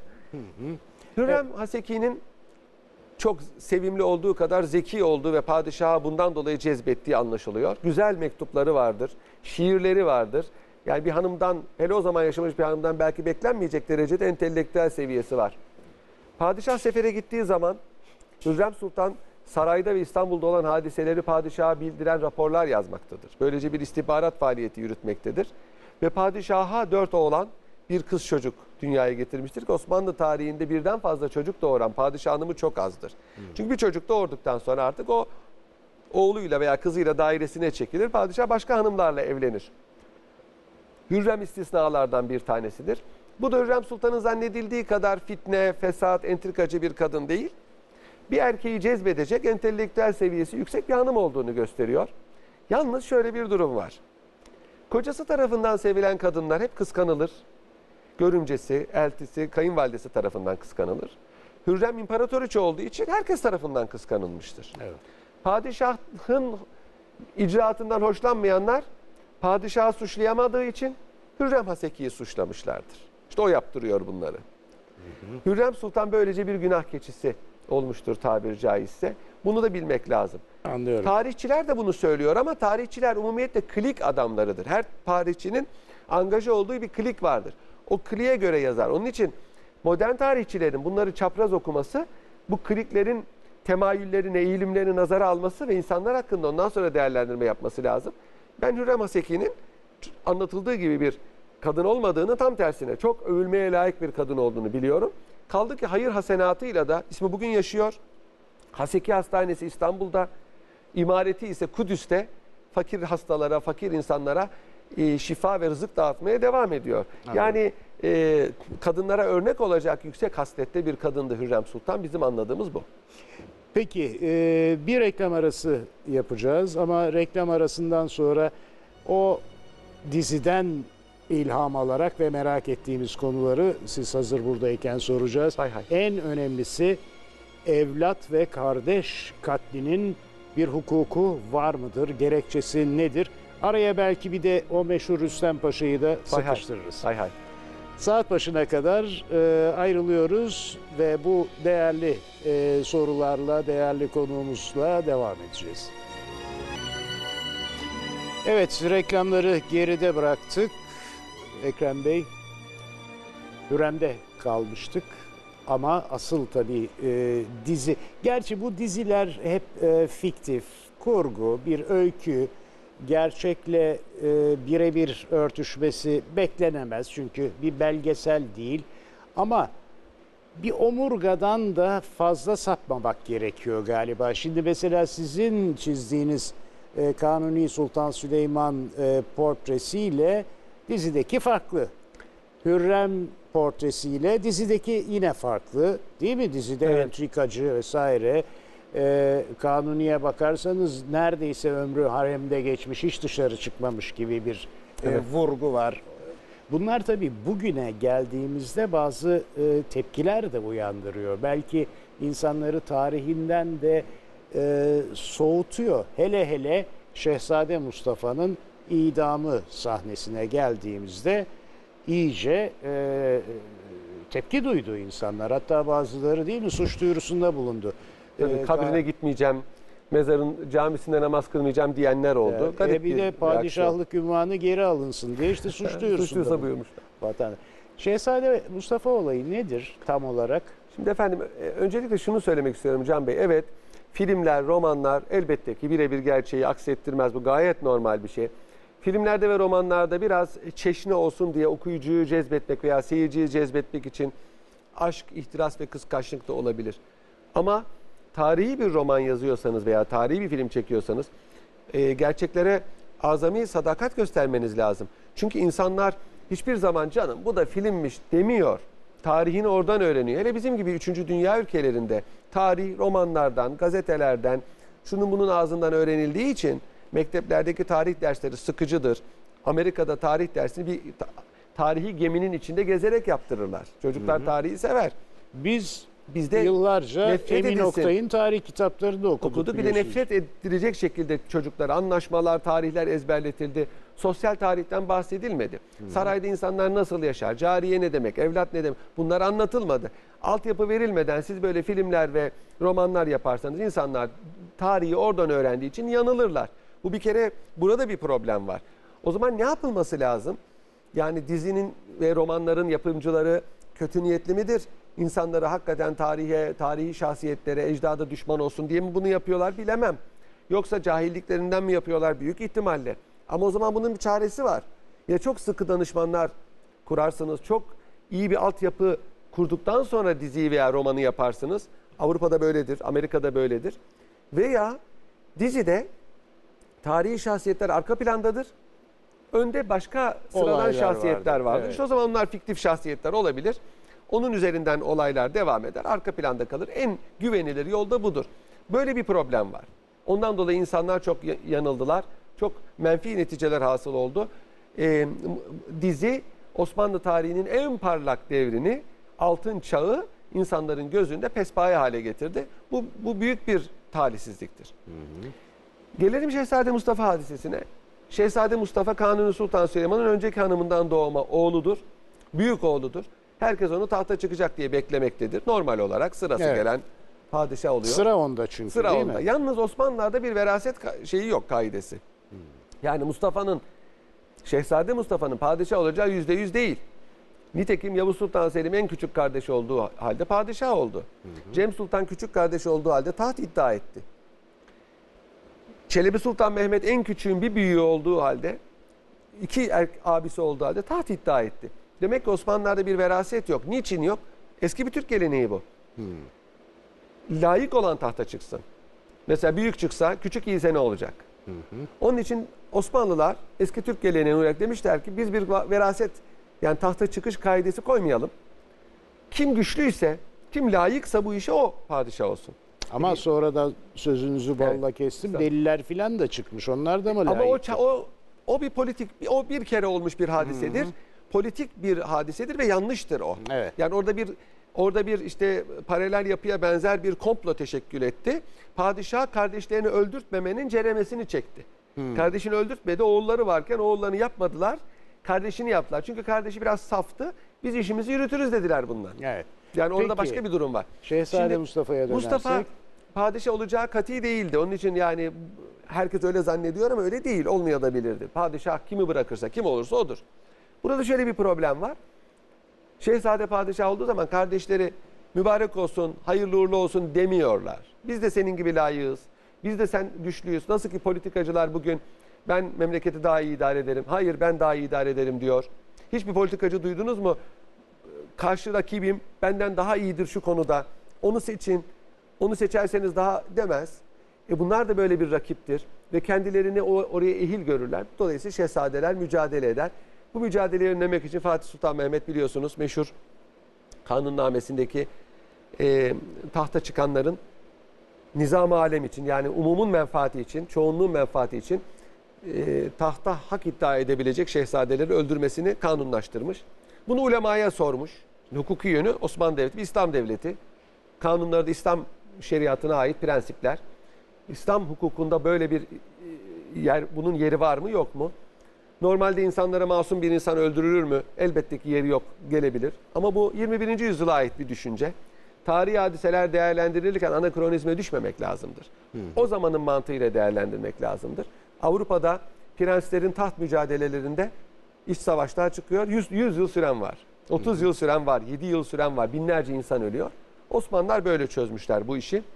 Acı reçeteyi kendileri içmişler. Halkın iyiliği için, insanlar ölmesin, iç savaş çıkmasın diye kendileri fedakarlık etmişler. Burada övülecek bir durum var aslında. Çok da yerilecek bir durum yok. Şimdi ulemanın ya sormuş Fatih Sultan Mehmet. Ulemanın ekserisi çoğunluğu demiş ki o zamanki din bilginlerinin bu caizdir. Çünkü İslam prensibinde umumun menfaati için şahsi menfaat haleldar edilebilir. Basit bir misal vereceğim. Yolu genişletmek lazım. Çünkü insanlar sirküle edemiyor. Yanındaki tarlalardan yolu genişletecek kadar zorla alınır. Parası verilir ama zor satmıyorum diyemez adam. İstimlak edilir, yola katılır. Evet, e, tarla sahibi zarara uğradı ama istemediği halde tarlasını satmak zorunda kaldı. Umumun menfaati var.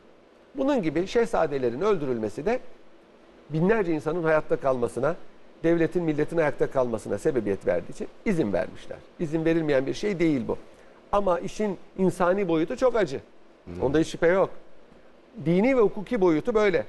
Peki siyasi boyutu o da faydalı olmuştur. Şehzadelerin öldürülmesi Osmanlı Devleti'ni 600 yıl ayakta tutmuştur. Öldürülmediği zaman, nitekim 150 yıl öldürüldü zaten. 1603'te değişti. Hanedanın en yaşlısı tahta çıkmaya başladı. Sultanahmet'ten itibaren.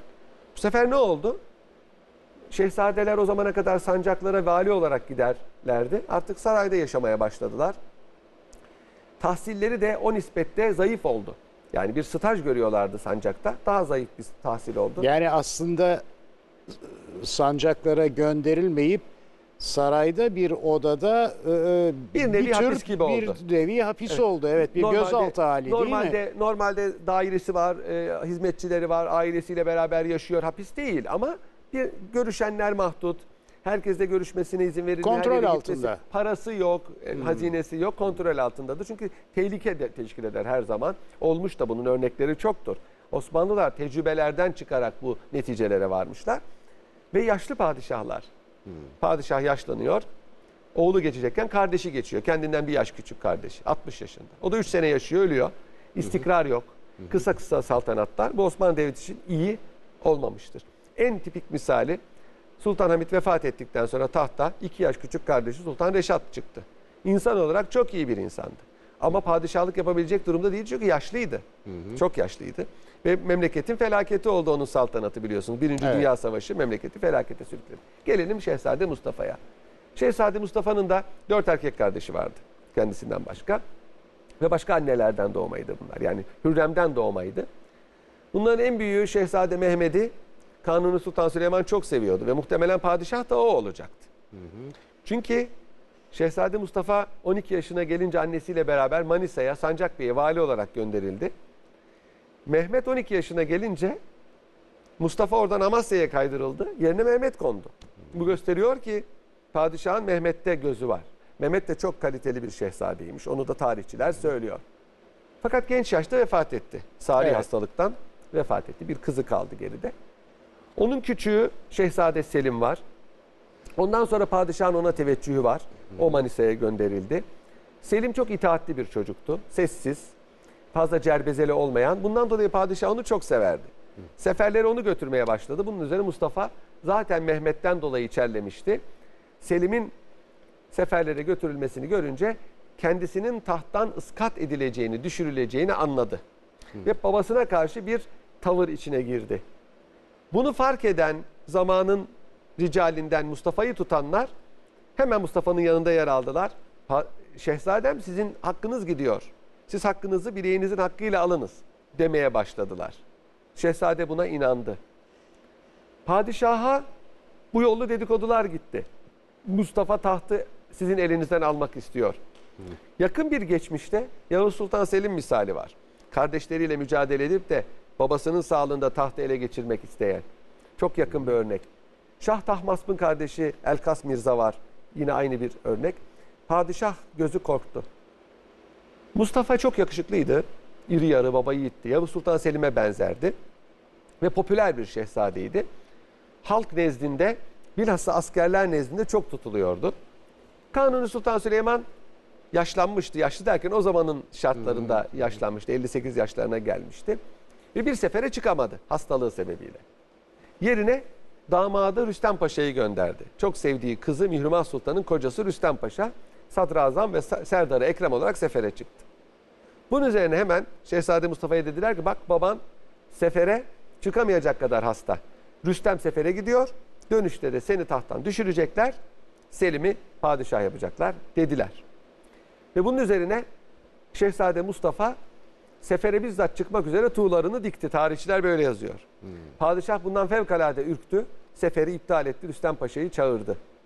Ertesi sene sefere kendisi çıktı. Konya Ereğlisi'nde oğlunu çağırdı. Amasya'dan oğlu askerleriyle beraber Konya'ya geldi. Babasıyla görüşmek üzere. Muhtemelen babamı görüşürsem ikna ederim. Hakkımdaki dedikoduları gideririm. Belki de tahtı bana feragat eder. Babamın ne durumda olduğunu bilmiyorum. Birkaç senedir görüşmemiş, görüştürülmemiş diye düşündü. Öldürülme ihtimali de vardı. Onu da göze aldı. Bunu da yakınları kendisine söylediler. Nitekim hadise zaten ondan sonra dizideki gibi gelişti. Şehzade Konya, Konya Ereğlisi'ne Evet. geldiği zaman idam edildi. Bu Osmanlı tarihinde yeni bir hadise değildi. Daha önce evladını idam ettiren padişahlar vardır. Kanuni Sultan Süleyman emriyle idam edildi. Tabii çok reaksiyon doğurdu. Çünkü askerler seviyordu. Halkta da popülaritesi vardı. Bir de işin içinde çok acıklı bir senaryo var. Üvey anne, üvey kardeşler, kendisini istemeyen üvey kardeş, üvey kardeşin kocası, güçlü bir klik, zavallı bir çare tek başına Mustafa. Halbuki öyle değil. Acıklı bir senaryo. Hadiseyi daha da lirik hale getirdi. Arkasından ağıtlar falan yazıldı. 40'a 50'ye yakın ağıt vardır. İçinde hanım şairler bile var. Kanuni Sultan Süleyman muazzam bir manevrayla hemen Rüstem Paşa'yı azletti. Yerine Kara Mehmet Paşa şeyin Nedim'idir. Şehzade Mustafa'nın onu padişah yaptı. Şeyi sadrazam yaptı. Mustafa yıkandı, kefenlendi ve Bursa'ya gönderildi. İtibarı zaten öldürülen şehzadelerde neticede normal bir şekilde cenaze muamelesi yapılıyor. Bu hadiseyi bu şekilde Kanuni Sultan Süleyman neticelendirdi. Evet. Peki e, Rüstem Paşa kısa bir yanıt rica ediyorum ona. Böyle, izlediğimiz gibi böyle entrikacı falan e, Birisi miymiş? İşte Rüstem Paşa da Hürrem gibi hadisenin karşı aktörlerinden olduğu için, e, mazlum olan da Mustafa olduğu için o zalimlik kötü adam rolüne giriyor. Biliyorsunuz filmlerde başrol oyuncusu yakışıklı bir hırsızsa siz hırsızı tutuyorsunuz, polisleri tutmuyorsunuz. Evet. Bu gayet tabii. Burada da Mustafa için öyle bir şey söylemiyorum. Elbette çok liyakatliydi. O ayrı bir mesele. Ama Rüstem Paşa çok becerikli, çok liyakatli. 12 sene sadrazamlığıyla bunu ispat etmiş. Çok uzun bir süredir Osmanlı Evet. tarihinde. E, fakat e, ciddi, sert, icabında padişaha bile posta koyabilen ve de cimri, sanatkarları kollamayan, şairleri kollamayan birisiymiş. Para verseydi şairlere onu da metheden şiirler yazarlardı. Çok zengin olduğu halde. Tarihçidir aslında, tarihi var. Ama böyle bir e, devlet adamıdır. Ben e, bu entrikaları yaptığını zannetmiyorum. Yalnız Mustafa'nın bertaraf edilmesinden o da Hürrem de memnun olmuş olabilir. En Evet. azından üzülmemiş olabilir. Ama hadisenin bizzat içinde olduğunu söylemek, Kanuni Sultan Süle- Süleyman'ı onun bunun sözüne inanan aciz zavallı bir padişah derekesine indirmek doğru değil. Çünkü Kanuni Sultan Süleyman figürü her şeyiyle bilinen bir figür. Böyle bir padişah değil Kanuni Sultan Süleyman. Peki şimdi e, dizinin yarattığı izlenime dayanarak söylüyorum. Böyle bir izlenim çıktı ortaya. Ee, işte biraz önce tekrarlamayalım. Kanuni haremden çıkmayan e, bir padişah. Ee, Mustafa çok e, delikanlı bir şehzade. Ama Ee, efendim sözünüzü kesiyorum. Mustafa sabırsızdı. Padişahlarda, idarecilerde en mühim vasıflardan bir tanesi sabırlı ve tedbirli olmaktır. Selim bunu gösterdi. Hatta bir anekdot anlatmak istiyorum. Çok kısa. Şehzade Selim Nedim'i ile beraber yemek yerken soruyor. Nedim'im diyor. Bizim hakkımızda ne derler diyor. Diyor ki şehzadem Mustafa'yı askerler tutar. Mehmet'i babanız tutar.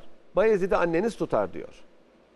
Bizi de Allah tutsun diyor. Gel biz yemeğimizi devam edelim diyor. Hakikaten Mustafa idam edildi. Bayezid babasına isyan ettiği için idam edildi. Hürrem'in çocuğu da padişah olamadı. Yani şey, Sultan Süleyman Hürrem Sultan'ın sevgili oğlunu da idam ettirdi. Yani ona mani olamadı Hürrem'e olan sevgisi. Mehmet eceliyle öldü. Taht Sultan II. Selim'e kaldı. Evet. Hayırlı da oldu. Sultan II. Selim barışçı, tedbirli bir padişahtı. Zamanında Osmanlı Devleti tabi sınırlarına ulaşmıştı. Yeni harplere girmek zaten makul değildi. İşte Mustafa olsaydı fetih yapardı. Bu milletin kafası fetihe takılmış. Fetih ekonomik sıkıntı demektir. Bütçe açık vermiş Kanuni Sultan Süleyman zamanında. Artık o, o zaman bile para yok. Sultan Selim çok global düşünen bir padişahtı. Dedi ki bırakın dedi fetihleri. Biz tabii sınırlarımıza ulaştık. Stratejik fetihler yapalım. Kıbrıs'ı fethetti. Don Volga kanalını açmak istedi. Gene Kırım'la alakalıdır. Don Volga kanalının yarısı açıldı. Sokulu Mehmet Paşa gibi büyük bir insanı vezir yaptı. Don Volga kanalı açılsaydı ne Kafkasya, ne Kırım, ne Türkistan şimdi bu problemleri yaşıyor olmazdı. Evet. Ama uzak olduğu için, masraflı olduğu için yapılamadı. Kusura bakmayın. Estağfurullah rica ederim. Tabii e, filmi seyredince her ne kadar bu bir e, kurguysa da bir izlenim çıktı ortaya. Ve o filmde başta Kanuni Sultan Süleyman olmak üzere pek çok şahsiyetin aslında itibarı zedelendi. Şimdi bu itibar zedelenmesi meselesi, insanların itibarıyla oynanması meselesi e, önemli. Tarih. Mesela Abdülhamit. Abdülhamit de değil mi e, pek iyi tanınmaz, pek de iyi bilinmez bir kesim tarafından. Ya da daha doğrusu şöyle söyleyeyim, e, bazı anlatanlar e, işte e, çok farklı bir Abdülhamit portresi çizerler. Ona nasıl söylemeli? Ee, pek hoş gözle bakılmaması gerektiğine Evet. empoze ederler. Doğru. Hatta bizim okuduğumuz tarih kitaplarında filan da Evet. öyledir. Yani ders kitaplarında bile öyledir. Şimdi hala öyle mi bilmiyorum. Bu itibarsızlaştırma işi ortadan kaldırmanın ilk adımı değil mi? Evet.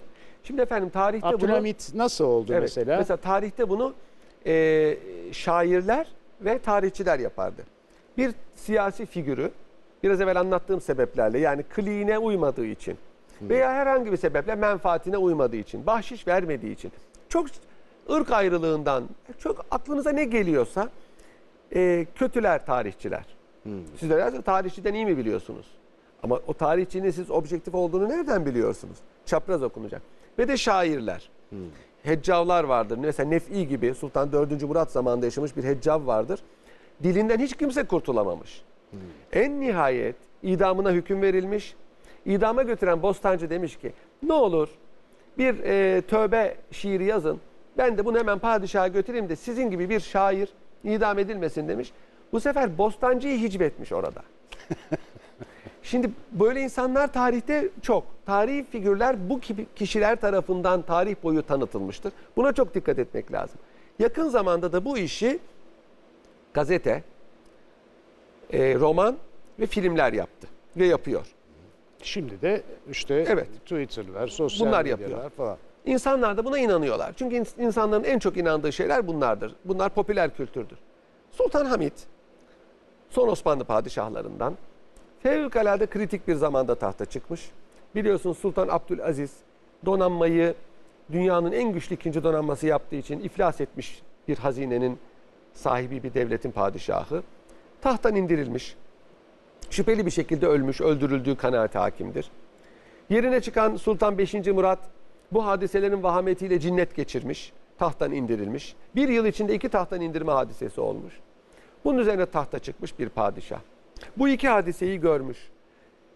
Ve eski padişah Sultan 5. Murad'ın masonlar tarafından bulunduğu yerden kurtarılıp tekrar padişah yapılması için iki darbe girişimine de şahit olmuş. Fevkalade sıkı bir istibdat idaresi kurmuş. Meclisi dağıtmış. Rus felaketi de tabii var 93 Harbi denilen. Ciddi bir istihbarat ağı kurarak 30 yıl memleketi saraydan yönetmiş. Evet istibdat ve sıkı istihbarat bugün pek hoşlanılmayan bir şey. Ama biz 100 20, 130, 140 yıl öncesinden bahsediyoruz. Bütün dünyanın kurtlar sofrası gibi Osmanlı Devleti'ni paylaşmak için beklediği İngilizlerin, Fransızların, Rusların hiç dostane olmayan, Almanya'nın da ikircikli bir politika takip ettiği bir devletten bahsediyoruz. Bu devleti ayakta tutmak için bunları yapmış. Bunlar hoş olmasa bile acı birer ilaç olarak yapılmış.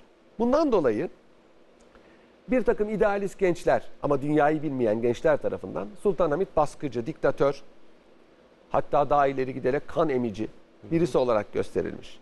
Sultanahmet kan emici birisi değildir. Zamanında idam cezaları infaz edilmemiş. Kendi amcasına karşı suikast yapan Mithat Paşa ve arkadaşları affedilmiş ölüm cezaları. Ölüm cezası infaz etmeyen, kan dökmeden korkan, insanları fazla cezalandırmak istemeyen birisi. Rejim muhaliflerini memuriyetle sürgün ediyor. Yani normalde kalebent yapmıyor. O başka bir memuriyetle sürgün ediyor. Maaşını da cebinden ödüyor. Böyle bir padişah çok hasmı olmuş.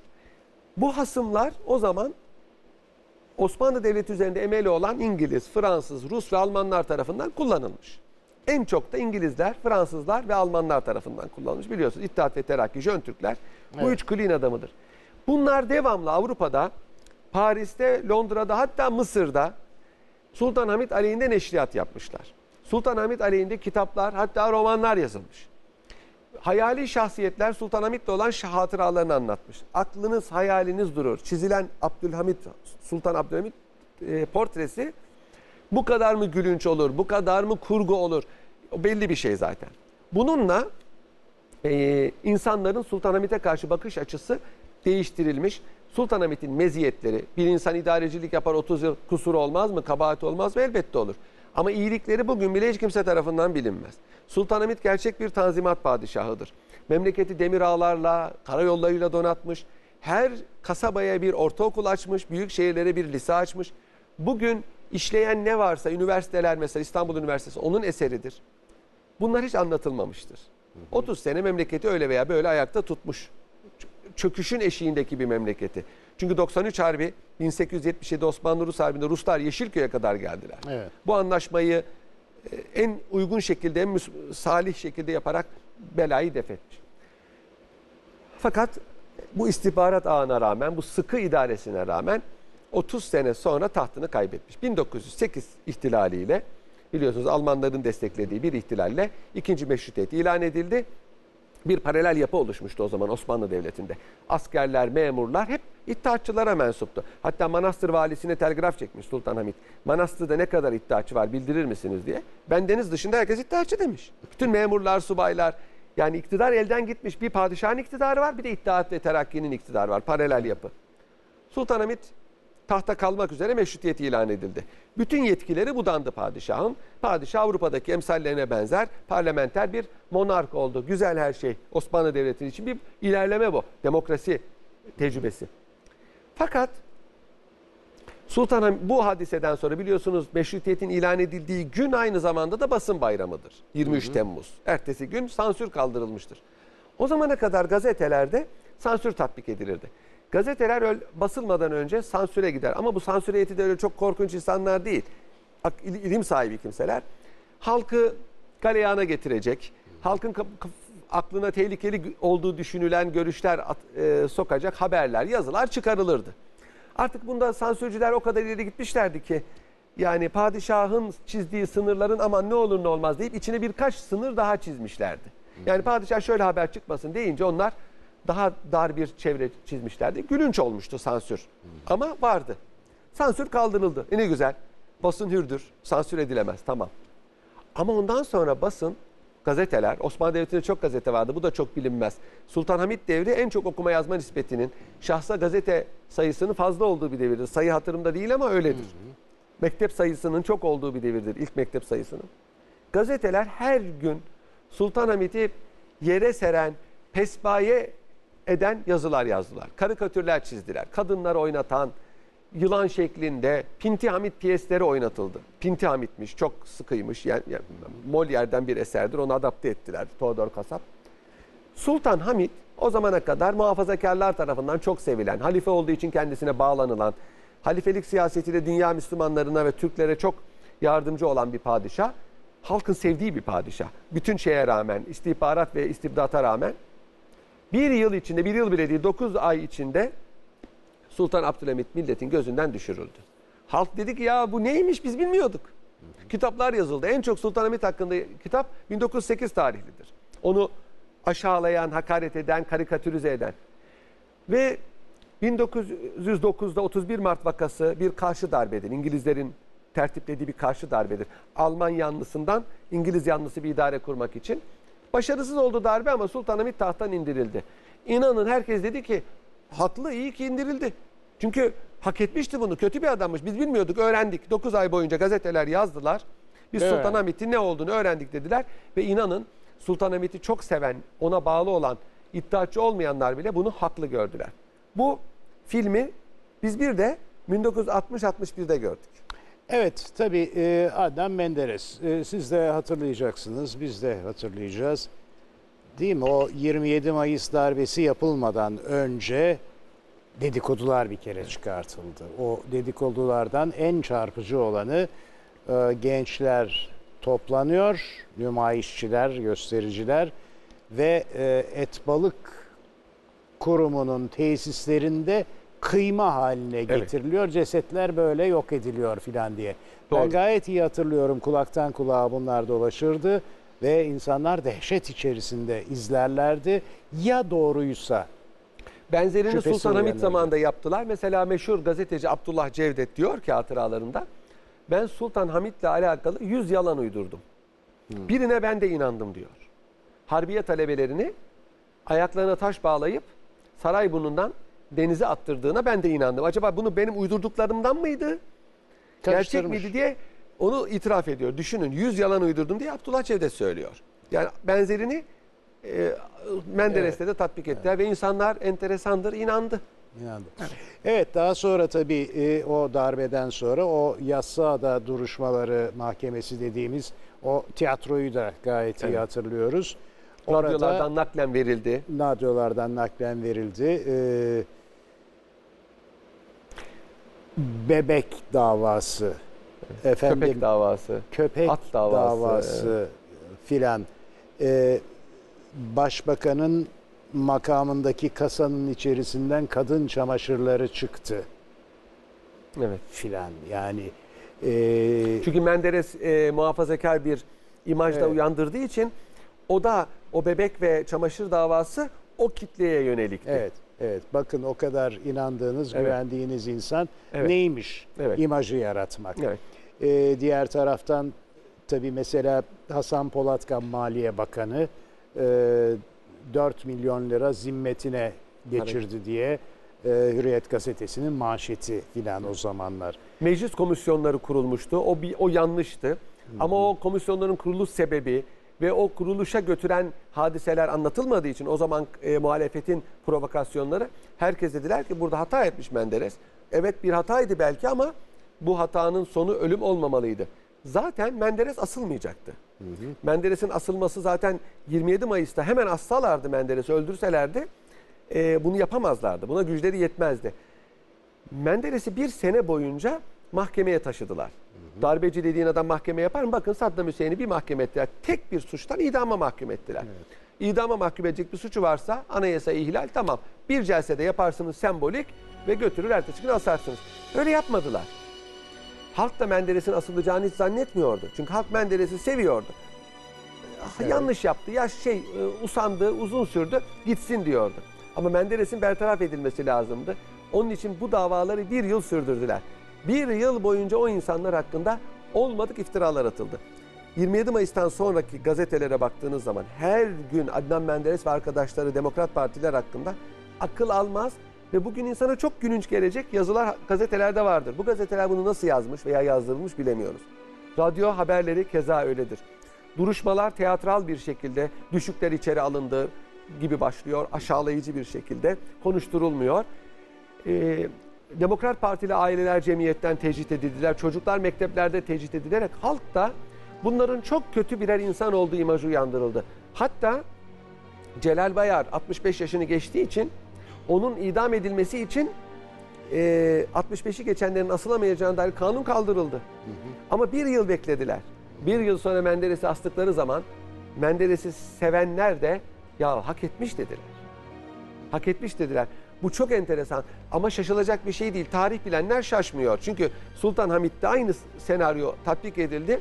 9 ayda Sultan Hamit'i tahttan indirdiler ve hak herkes hak, haklı dedi. Ulemasından halkına kadar Menderes için de bir sene sürmedi. Bir sene içinde herkes asılması hak etmiş dediler. Bugün bile bakıyorsunuz bazı insanlar ama onlar da şöyle yaptı.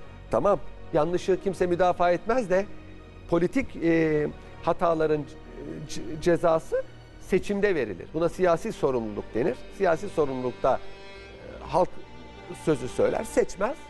O anlaşılır ki yanlış bir politika takip etmiş. Aynı e, senaryo Menderes'te de tatbik edildi, Adnan Menderes'te de. Ve görülüyor ki tarih ezeli bir tekerrürden ibarettir. İnsanlar bundan ibret almazlar. Ortaokul öğrencisiydim. Ankara'da ünlü bir İngilizce eğitim veren bir kolejde okuyordum.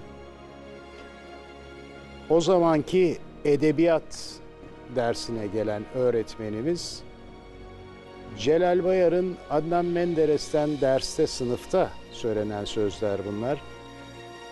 Celal Bayar'ın Adnan Menderes'ten çok daha akıllı olduğunu, kendisine iyi baktığını, bunun sebebinin de boynuna geçecek yağlı ilmeğin canını acıtmamasını sağlamak için olduğunu ve bugün gibi hatırlıyorum bu cümleyi kullanmıştı ortaokul öğrencilerine. Varın işin Ya. nerelere vardığını görelim. Tabii aynı şeyi Turgut Özal'da yaşadık. Ee, olaylar ülkenin ekonomisi pek o kadar iyi değil. Hamleler yapılıyor, açılınıyor falan filan ama enflasyon e, hatırladığım kadarıyla yüzde otuzlarda. Ama bir, Bir memleket var. e, sanayi bakımından geliştiği zaman e, enflasyon kaçınılmaz oluyor. Bu bütün Elbette. dünyada oldu. Bunu Almanya yaşadı, Fransa yaşadı, İngiltere, Rusya yaşadı. Evet. Biz de yaşayacaktık ama o bir suç olarak yazıldı hanesine. Bu sefer çocuklarına ve eşine yönelindi ve oradan vurulmaya çalışıldı. Çünkü Turgut Özal'ın şahsına yapılabilecek bir şey yoktu. Evet. Ee, Çankaya'nın şişmanı, işçi düşmanı gibi bir başbak reis Falan. cumhura yakışmayacak bayağı adi sözler söylendi. Fakat o enteresandı. O daha önceki hadiselerden ders aldığı için gazetecileri e, rahat karşılıyordu. Onlar bir söylerse o da cevabını veriyordu. Amerikan vari bir politikacıydı. Kendisi bundan bir miktar kurtuldu. Ama dediğiniz gibi ailesi tahkir ve tezif edildi. Bizde de biliyorsunuz politikacı demek ailesi demektir. Ailesi için bire bin katıldı. Belki ailesinin de ona müsait bir ha- hayatı vardı ama neticede bundan Turgut Özal'a neydi? Bundan dolayı neler neler söylendi, neler neler yazıldı. Sonradan bunların çoğunun aslı astarı olmayan şeyler olduğu ortaya çıktı ama biliyorsunuz gazetecilikte bir şeyi söylediğiniz zaman tekzip edilse bile bu ilk zamanki gibi tesir hasıl etmiyor. Aa geçen hafta okuduğumuz haber yalanmış demiyor insanlar. O ilk haber hatırlarda kalıyor. Böyle Turgut Özal e, yıpratılmak istendi. Kim bilir ne hesaplar vardı. Bir miktar e, bundan e, istifade de edenler oldu. Fakat o sırada da zaten Turgut Özal hayatını kaybetti. Artık bu yapılanların bir manası kalmadı. Evet tabii şeyi hatırlıyorum. Ee, oğlu, büyük oğlu Ahmet Özal'a yüklenmişlerdi. Onun e, bir takım menfaatler sağlandığı, sağladığı yolunda çeşitli iddialar atılıyordu. En sonunda rahmetli Turgut Özal'ın burasına geldi. Ee, Ahmet'le uğraşacaklarına Küçük Turgut'la uğraşsınlar deyiverdi günün birinde. Ee, Küçük Turgut biliyorsunuz Ahmet Özal'ın oğlu. Evet. Küçüktü o zaman. Evet bu da epey bir e, sansasyon yaratmıştı bu söz gerçi ama ama dikkat ederseniz böyle e, e, şablon hep e, birbirine benzer şekilde gelişiyor. Son derece tipik halkın aklında kalabilecek semboller veya sözcüklerle önce bir saldırı yapılıyor. Sonra bu çeşitlendirilerek tekrarlanıyor. Bir süre sonra bir genel kabul oluşuyor. Evet. Türkiye'de değil yurt dışında da böyle. Clinton'ın Clinton'ın skandalını düşünün. Evet, Clinton başarılı bir Amerikan başkanıydı. Ve e, biliyorsunuz Orta Doğu'da barış onun zamanında olmak üzereydi. Bu barış e, İsrail'in hem menfaatineydi hem aleyhineydi. Biliyorsunuz e, menfaatine barış olunca menfaat oluyor ama bu sefer bazı politikacılar bundan nasiplenemiyor. Mesela Suriye hiçbir zaman İsrail'le barış yapmak istemedi. Çünkü Suriye hükümeti halkı devamlı İsrail'le korkutuyor. Barış yaptığınız zaman korkutacak bir şey kalmıyor. O orduyu besleyecek bir gerekçeniz kalmıyor. Aynısı oldu ve e, Clinton bir skandalla e, sarsıldı. Çok enteresandır. Skandalın e, başrol oyuncularından bir tanesi Monica Lewinsky bir Yahudidir. Yani soyadından da belli olduğu gibi. Yani sanki bir İsrail intikamı gibi o zaman algılandı. Ve dediğiniz gibi sembollerle yıpratıldı. Evet Clinton bunu çok asgari e, zararla atlattı o zaman. Ama e, literatüre, e, karalama literatürüne çarpıcı bir örnek olarak geçti. evet. Ee, John Kennedy için de aynı şey söz konusudur. O hani meşhur sarışın bomba Marilyn Monroe'yla ilişkisi var diye önce başladı. Sonra da vurup öldürdüler. Başka artistlerle de vardı. Vardı? Papa'yla irtiba, e, irtibatı var. E, kırmızı telefon kurmuşlar arada. Papa'dan emir alıyor dediler. Çünkü biliyorsunuz e, Kennedy'ler Katoliktir. O zamana kadar İngiltere, e, Amerika'da Katolik başkan hiç olmamıştı. İşin garibi bir de İrlandalıydı. Zaten onun için Katolikti. Bu e, Katolik olması çok büyük bir problem oldu. Çünkü WASP şeyine uymuyordu. White, Anglo-Sakson ve Protestan şablonuna uymuyordu Kennedy. Üstelik Kennedy Ruslarla münasebetlerde de farklı bir yol takip ediyordu. Onun Evet. için önce bir karalama kampanyasına maruz kaldı. Halk bu karalama kampanyasını aldırmayınca da fevkalade meçhul bir cinayetle şu anda bile çözülmüş değildir.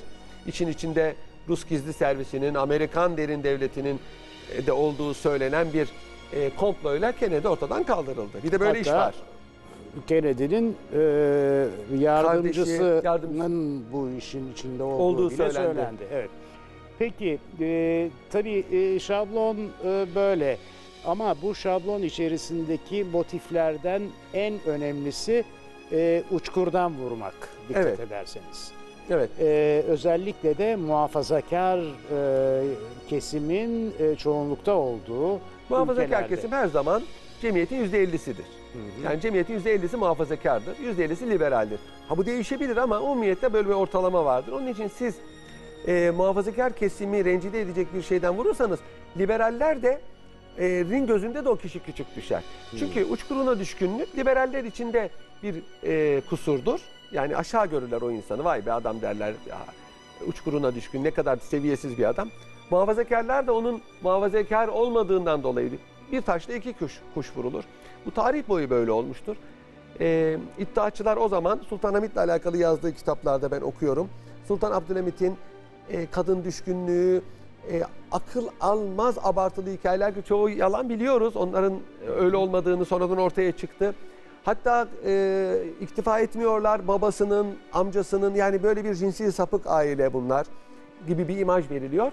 Bu imajla Sultanahmet'i seven muhafazakarlar ya biz onu boşuna sevmişiz bak adam neymiş desinler. E zaten liberaller başka sebeplerden sevmiyor. Böylece herkesi bağlamak mümkündür.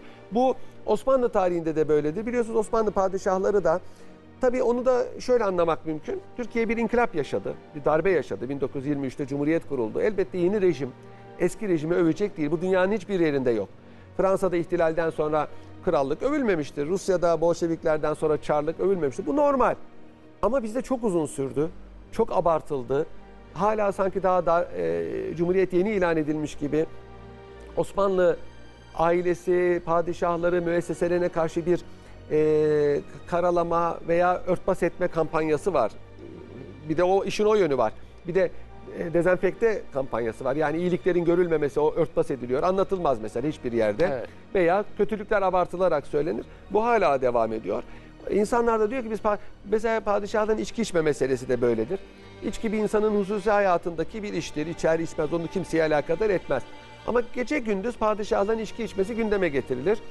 Bir kere padişahlar yalnız yemek yerler. Onun içki içtiğini kimse göremez, içmiş olsa bile. Bilemez bunu. Kendisini itiraf etmesi lazım, böyle bir şey yok. Bazı tarihçiler yazıyor ama onların da yazma maksadı işte biraz evvel söylediğim gibi padişaha bazı icraatlarından dolayı tenkit edebilmek. Evet. İnsanların gözünde. Bugüne gelirsek yani bu itibarsızlaştırma kampanyasının bugün de Demokrasilerde bu daha da e, ehemmiyet kazanıyor. Evet, evet. Bugün de devam ettiğini görüyoruz. Yani e, başbakana e, karşı müthiş bir kampanyanın Evet, yürütüldüğünü görüyoruz. muhalefetlerin en büyük e, tezahürü bu. Halbuki muhalefetler biliyorsunuz iktidara alternatif bir iktidar tavsiye ederek rey toplaması lazımdır. Fakat maalesef demokrasinin en büyük zaaflarından bir tanesi de budur. Yıldırım Akbulut başbakan olduğu zaman çok karikatürize edilmişti. Belki hatırlarsınız. Evet. Turgut Özal'dan sonra. Kendisi anlattı. E, şimdi her gün onlarla, onlarla alakalı bir fıkra anlatılıyor. Fıkrayla Yıldırım Akbulut belki çok mükemmel bir başbakan değildi ama anlatıldığı kadar da değildi. Ama öyle yapılması gerekiyordu. Çünkü ona yapılanlar Turgut Özal'ı e, tezif etmek içindi. Bir gün dedi ki memleketin birinde bir başbakan varmış. Hep onun aleyhinde fıkralar uydururlarmış. Aleyhinde neşriyat yaparlarmış. Bu da dayanamamış. Bu imajı değiştirmek için bir plan düşünmüş. Bütün gazetecileri ve herkesi ertesi gün memleketin en büyük gölünün kenarına davet etmiş. Herkes toplanmış. Başbakan göle doğru yürümüş. Gölün üstünden, suyun üstünden yürüyerek karşı tarafa geçmiş. Ertesi gün şimdi gazete manşetlerini merak ediyor. Gazeteleri almış. Gazete manşetleri skandal, rezalet, başbakan yüzme bilmiyor. şeklinde. Onun için yürüyerek geçmiş Evet, öyle mi? yani e, bu bu maalesef demokrasinin e, dezavantajlarından birisidir ve her zaman yapılır. İnsanlar da biraz evvel söylediğim gibi medyaya bağımlı olduğu için, gazetelere ve dedikodulara bağımlı olduğu için, hele bir de öyle veya böyle o politik görüşle yakınlığı yoksa buna inanır, inanma ihtiyacı duyar. Halbuki bizim kültürümüzde her gelen söze inanmama vardır. Gelen söz e, aklı başında bir adil bir insan tarafından söyleniyorsa makbuldür. Hukukta böyledir. Ben hukukçu olduğum için bu yönden söylüyorum. Mesela şahit çok mühimdir eski hukukumuzda. İki tane adil şahit aranır. Rastgele şahit geçerli değildir. Çünkü yalan söyleyebilir ve duymaya itibar edilmez. Görmeye itibar edilir. Çünkü duyma kulaktan kulağa oyunu gibi biliyorsunuz çok yanlış olabilir. Böyle bir kültürümüz vardır. Bir şey söyleniyor. Gördünüz mü? Hayır. Filanca söyledi. Ya yanlış duyduysa? Bunun doğuracağı vahim neticeler sizin için söylenmiş olsa bunu nasıl düşünürsünüz? Sizin için yapılmasını istemediğiniz bir şeyi başkasına yapmayın. Bu en temel prensiplerden bir tanesidir. Hem dini hem ahlaki bir prensiptir. Ama bir hedef gidiyorsanız Evet ama tabii Machiavelli de öyle demiyor ama Machiavelli'de var bu. Maksada ulaşmak için her yol mübahtır ise ki Machiavelli onu başka sebeple söylüyor. Ee, İtalya'nın bağımsızlığını kazanması için söylüyor. Yani iktidar kazanmak, dünyalık kazanmak için söylemiyor. Çünkü Machiavelli çok bundan dolayı tenkit edilir. O bile ulvi maksatlarla bunu söylemiş. Maksada ulaşmak için bir insanın şahsiyeti, ailesi, yerin dibine batırılıyorsa bu gayri insani bir şey, büyük bir kabahat. Ve bundan elde edilen ikbal, menfaatle ne kadar ileri olur? Yani birine kötülük yaparak bir menfaat kazanıldığı zaman bu geri tepen bir silahtır. Fazlası o insana döner. Bunu tarih bize gösteriyor. Evet e, ama anlayamadığım bir şey var tabii. Bu konuşmayı televizyon ekranından değil de tanımadığınız rastgele karşınıza çıkan kimle konuşursanız konuşun, bu şekilde anlatın. Size hak verecektir. Ama bu medya, şimdi bir de sosyal medya çıktı, vasıtasıyla e, bunun aksi ortaya konduğu zaman herkes işine geleni alıp Doğru. işine gelmeyeni görmezden ve duymazdan gelme gibi bir eğilim içerisinde. Bu bu nasıl anlaşılabilir? Basın dördüncü kuvvet biliyorsunuz. Yani öteden beri e, politikacıların hatta diktatörlerin bile çekindiği bir şeydir basın. Her zaman her şeyi yazabilir, her şeyi söyleyebilir. Gazetecilerin hadiseyi nasıl e, algıladığı mühimdir. Evet bunun için basın ahlakı konmuş. Gazeteciler bir takım e, centilmenlik anlaşmaları yapmışlar. Demişler ki biz yalan haber yapmayalım. Gelen haberi araştıralım. Gerçeklik payı varsa neşredelim. Çünkü bu icabında bir insanın hayatını, ailesini yok edebiliyor. İntiharlar oluyor, ayrılmalar oluyor. Ama sonra bakıyorsunuz ki işin aslı astarı yokmuş. Ee, amme efkarı yani kamuoyu yanlış bilgilendiriliyor. Amme efkarının yanlış bilgilendirilmesi bir memlekette ihtilallere, iç savaşlara bile sebebiyet verebilir. Vaktiyle biliyorsunuz bir e, Yeni Ekspres gazetesinde Atatürk'ün Selanik'teki evi bombalandı haberi çıktı. Ki o Evet. bir komploydu. Ertesi günü İstanbul'da ne kadar Rum, Ermeni, Yahudi varsa tamamının evleri, dükkanları, kiliseleri yağmalandı, yakıldı, insanlar taciz edildi. Bir 6-7 Eylül 6-7 Eylül hadiseleri. evet. Ve Menderes'in başına gelen e, musibetlerden bir tanesi de odur. Mahkemelerde e, bundan dolayı e, suçlu tutuldu. Halbuki bu işi yapan kendisi değil, o zamanki derin devlet yani ihtilali yapanlardı. Bu sonradan e, Sabri İnbeşoğlu Paşa onu biz yaptık. O komployu biz tezgahladık dedi. Yunanistan'a karşı gözdağı vermek için. Fakat fatura Adnan Menderes'e çıktı. Ve o zaman zavallı ekalliyetlere çıktı.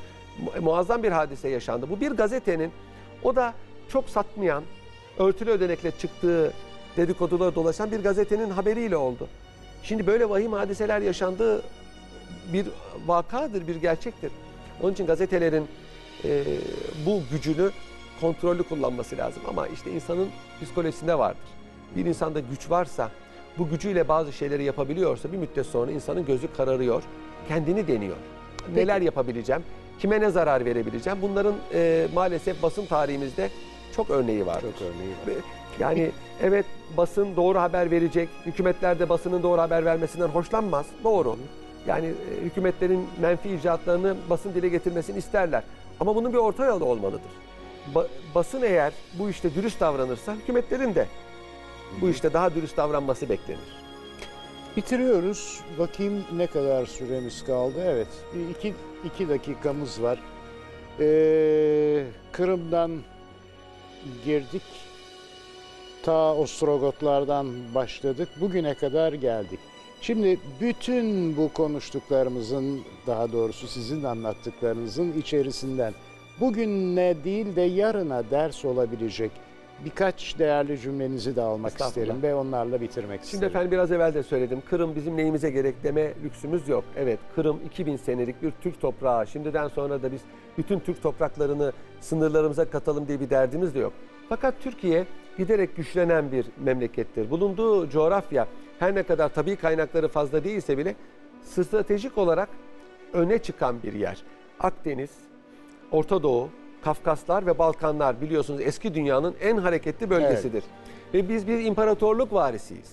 Türkiye bir Letonya değildir veya e, bir Balkan ülkesi değildir. Türkiye bir imparatorluğun bakiyesidir. Bakın bunu İngilizler gayet iyi biliyorlar ve ona göre davranıyorlar. İngiltere bugün bir imparatorluk değil ama imparatorluk varisi. Rusya bir imparatorluk değil ama varisi. Hatta Fransa bile bir imparatorluk varisi. Onlar biz sıradan bir ülke değiliz. Sonradan e, kurulup da Birleşmiş Milletler'e katılan ülkelerden değiliz. Dünya politikasını ve tarihini nazmeden ülkelerdeniz. O, o prestijle hareket etmemiz lazımdır diyorlar. bize de düşen, bunu sadece hükümet olarak söylemiyorum. Basın, halk, akademisyen hepimizin Osmanlı mirasına uygun hareket etmemiz lazım. Somut konuşacak olursam Osmanlı'nın taşıdığı bir takım evrensel, üniversal değerler var.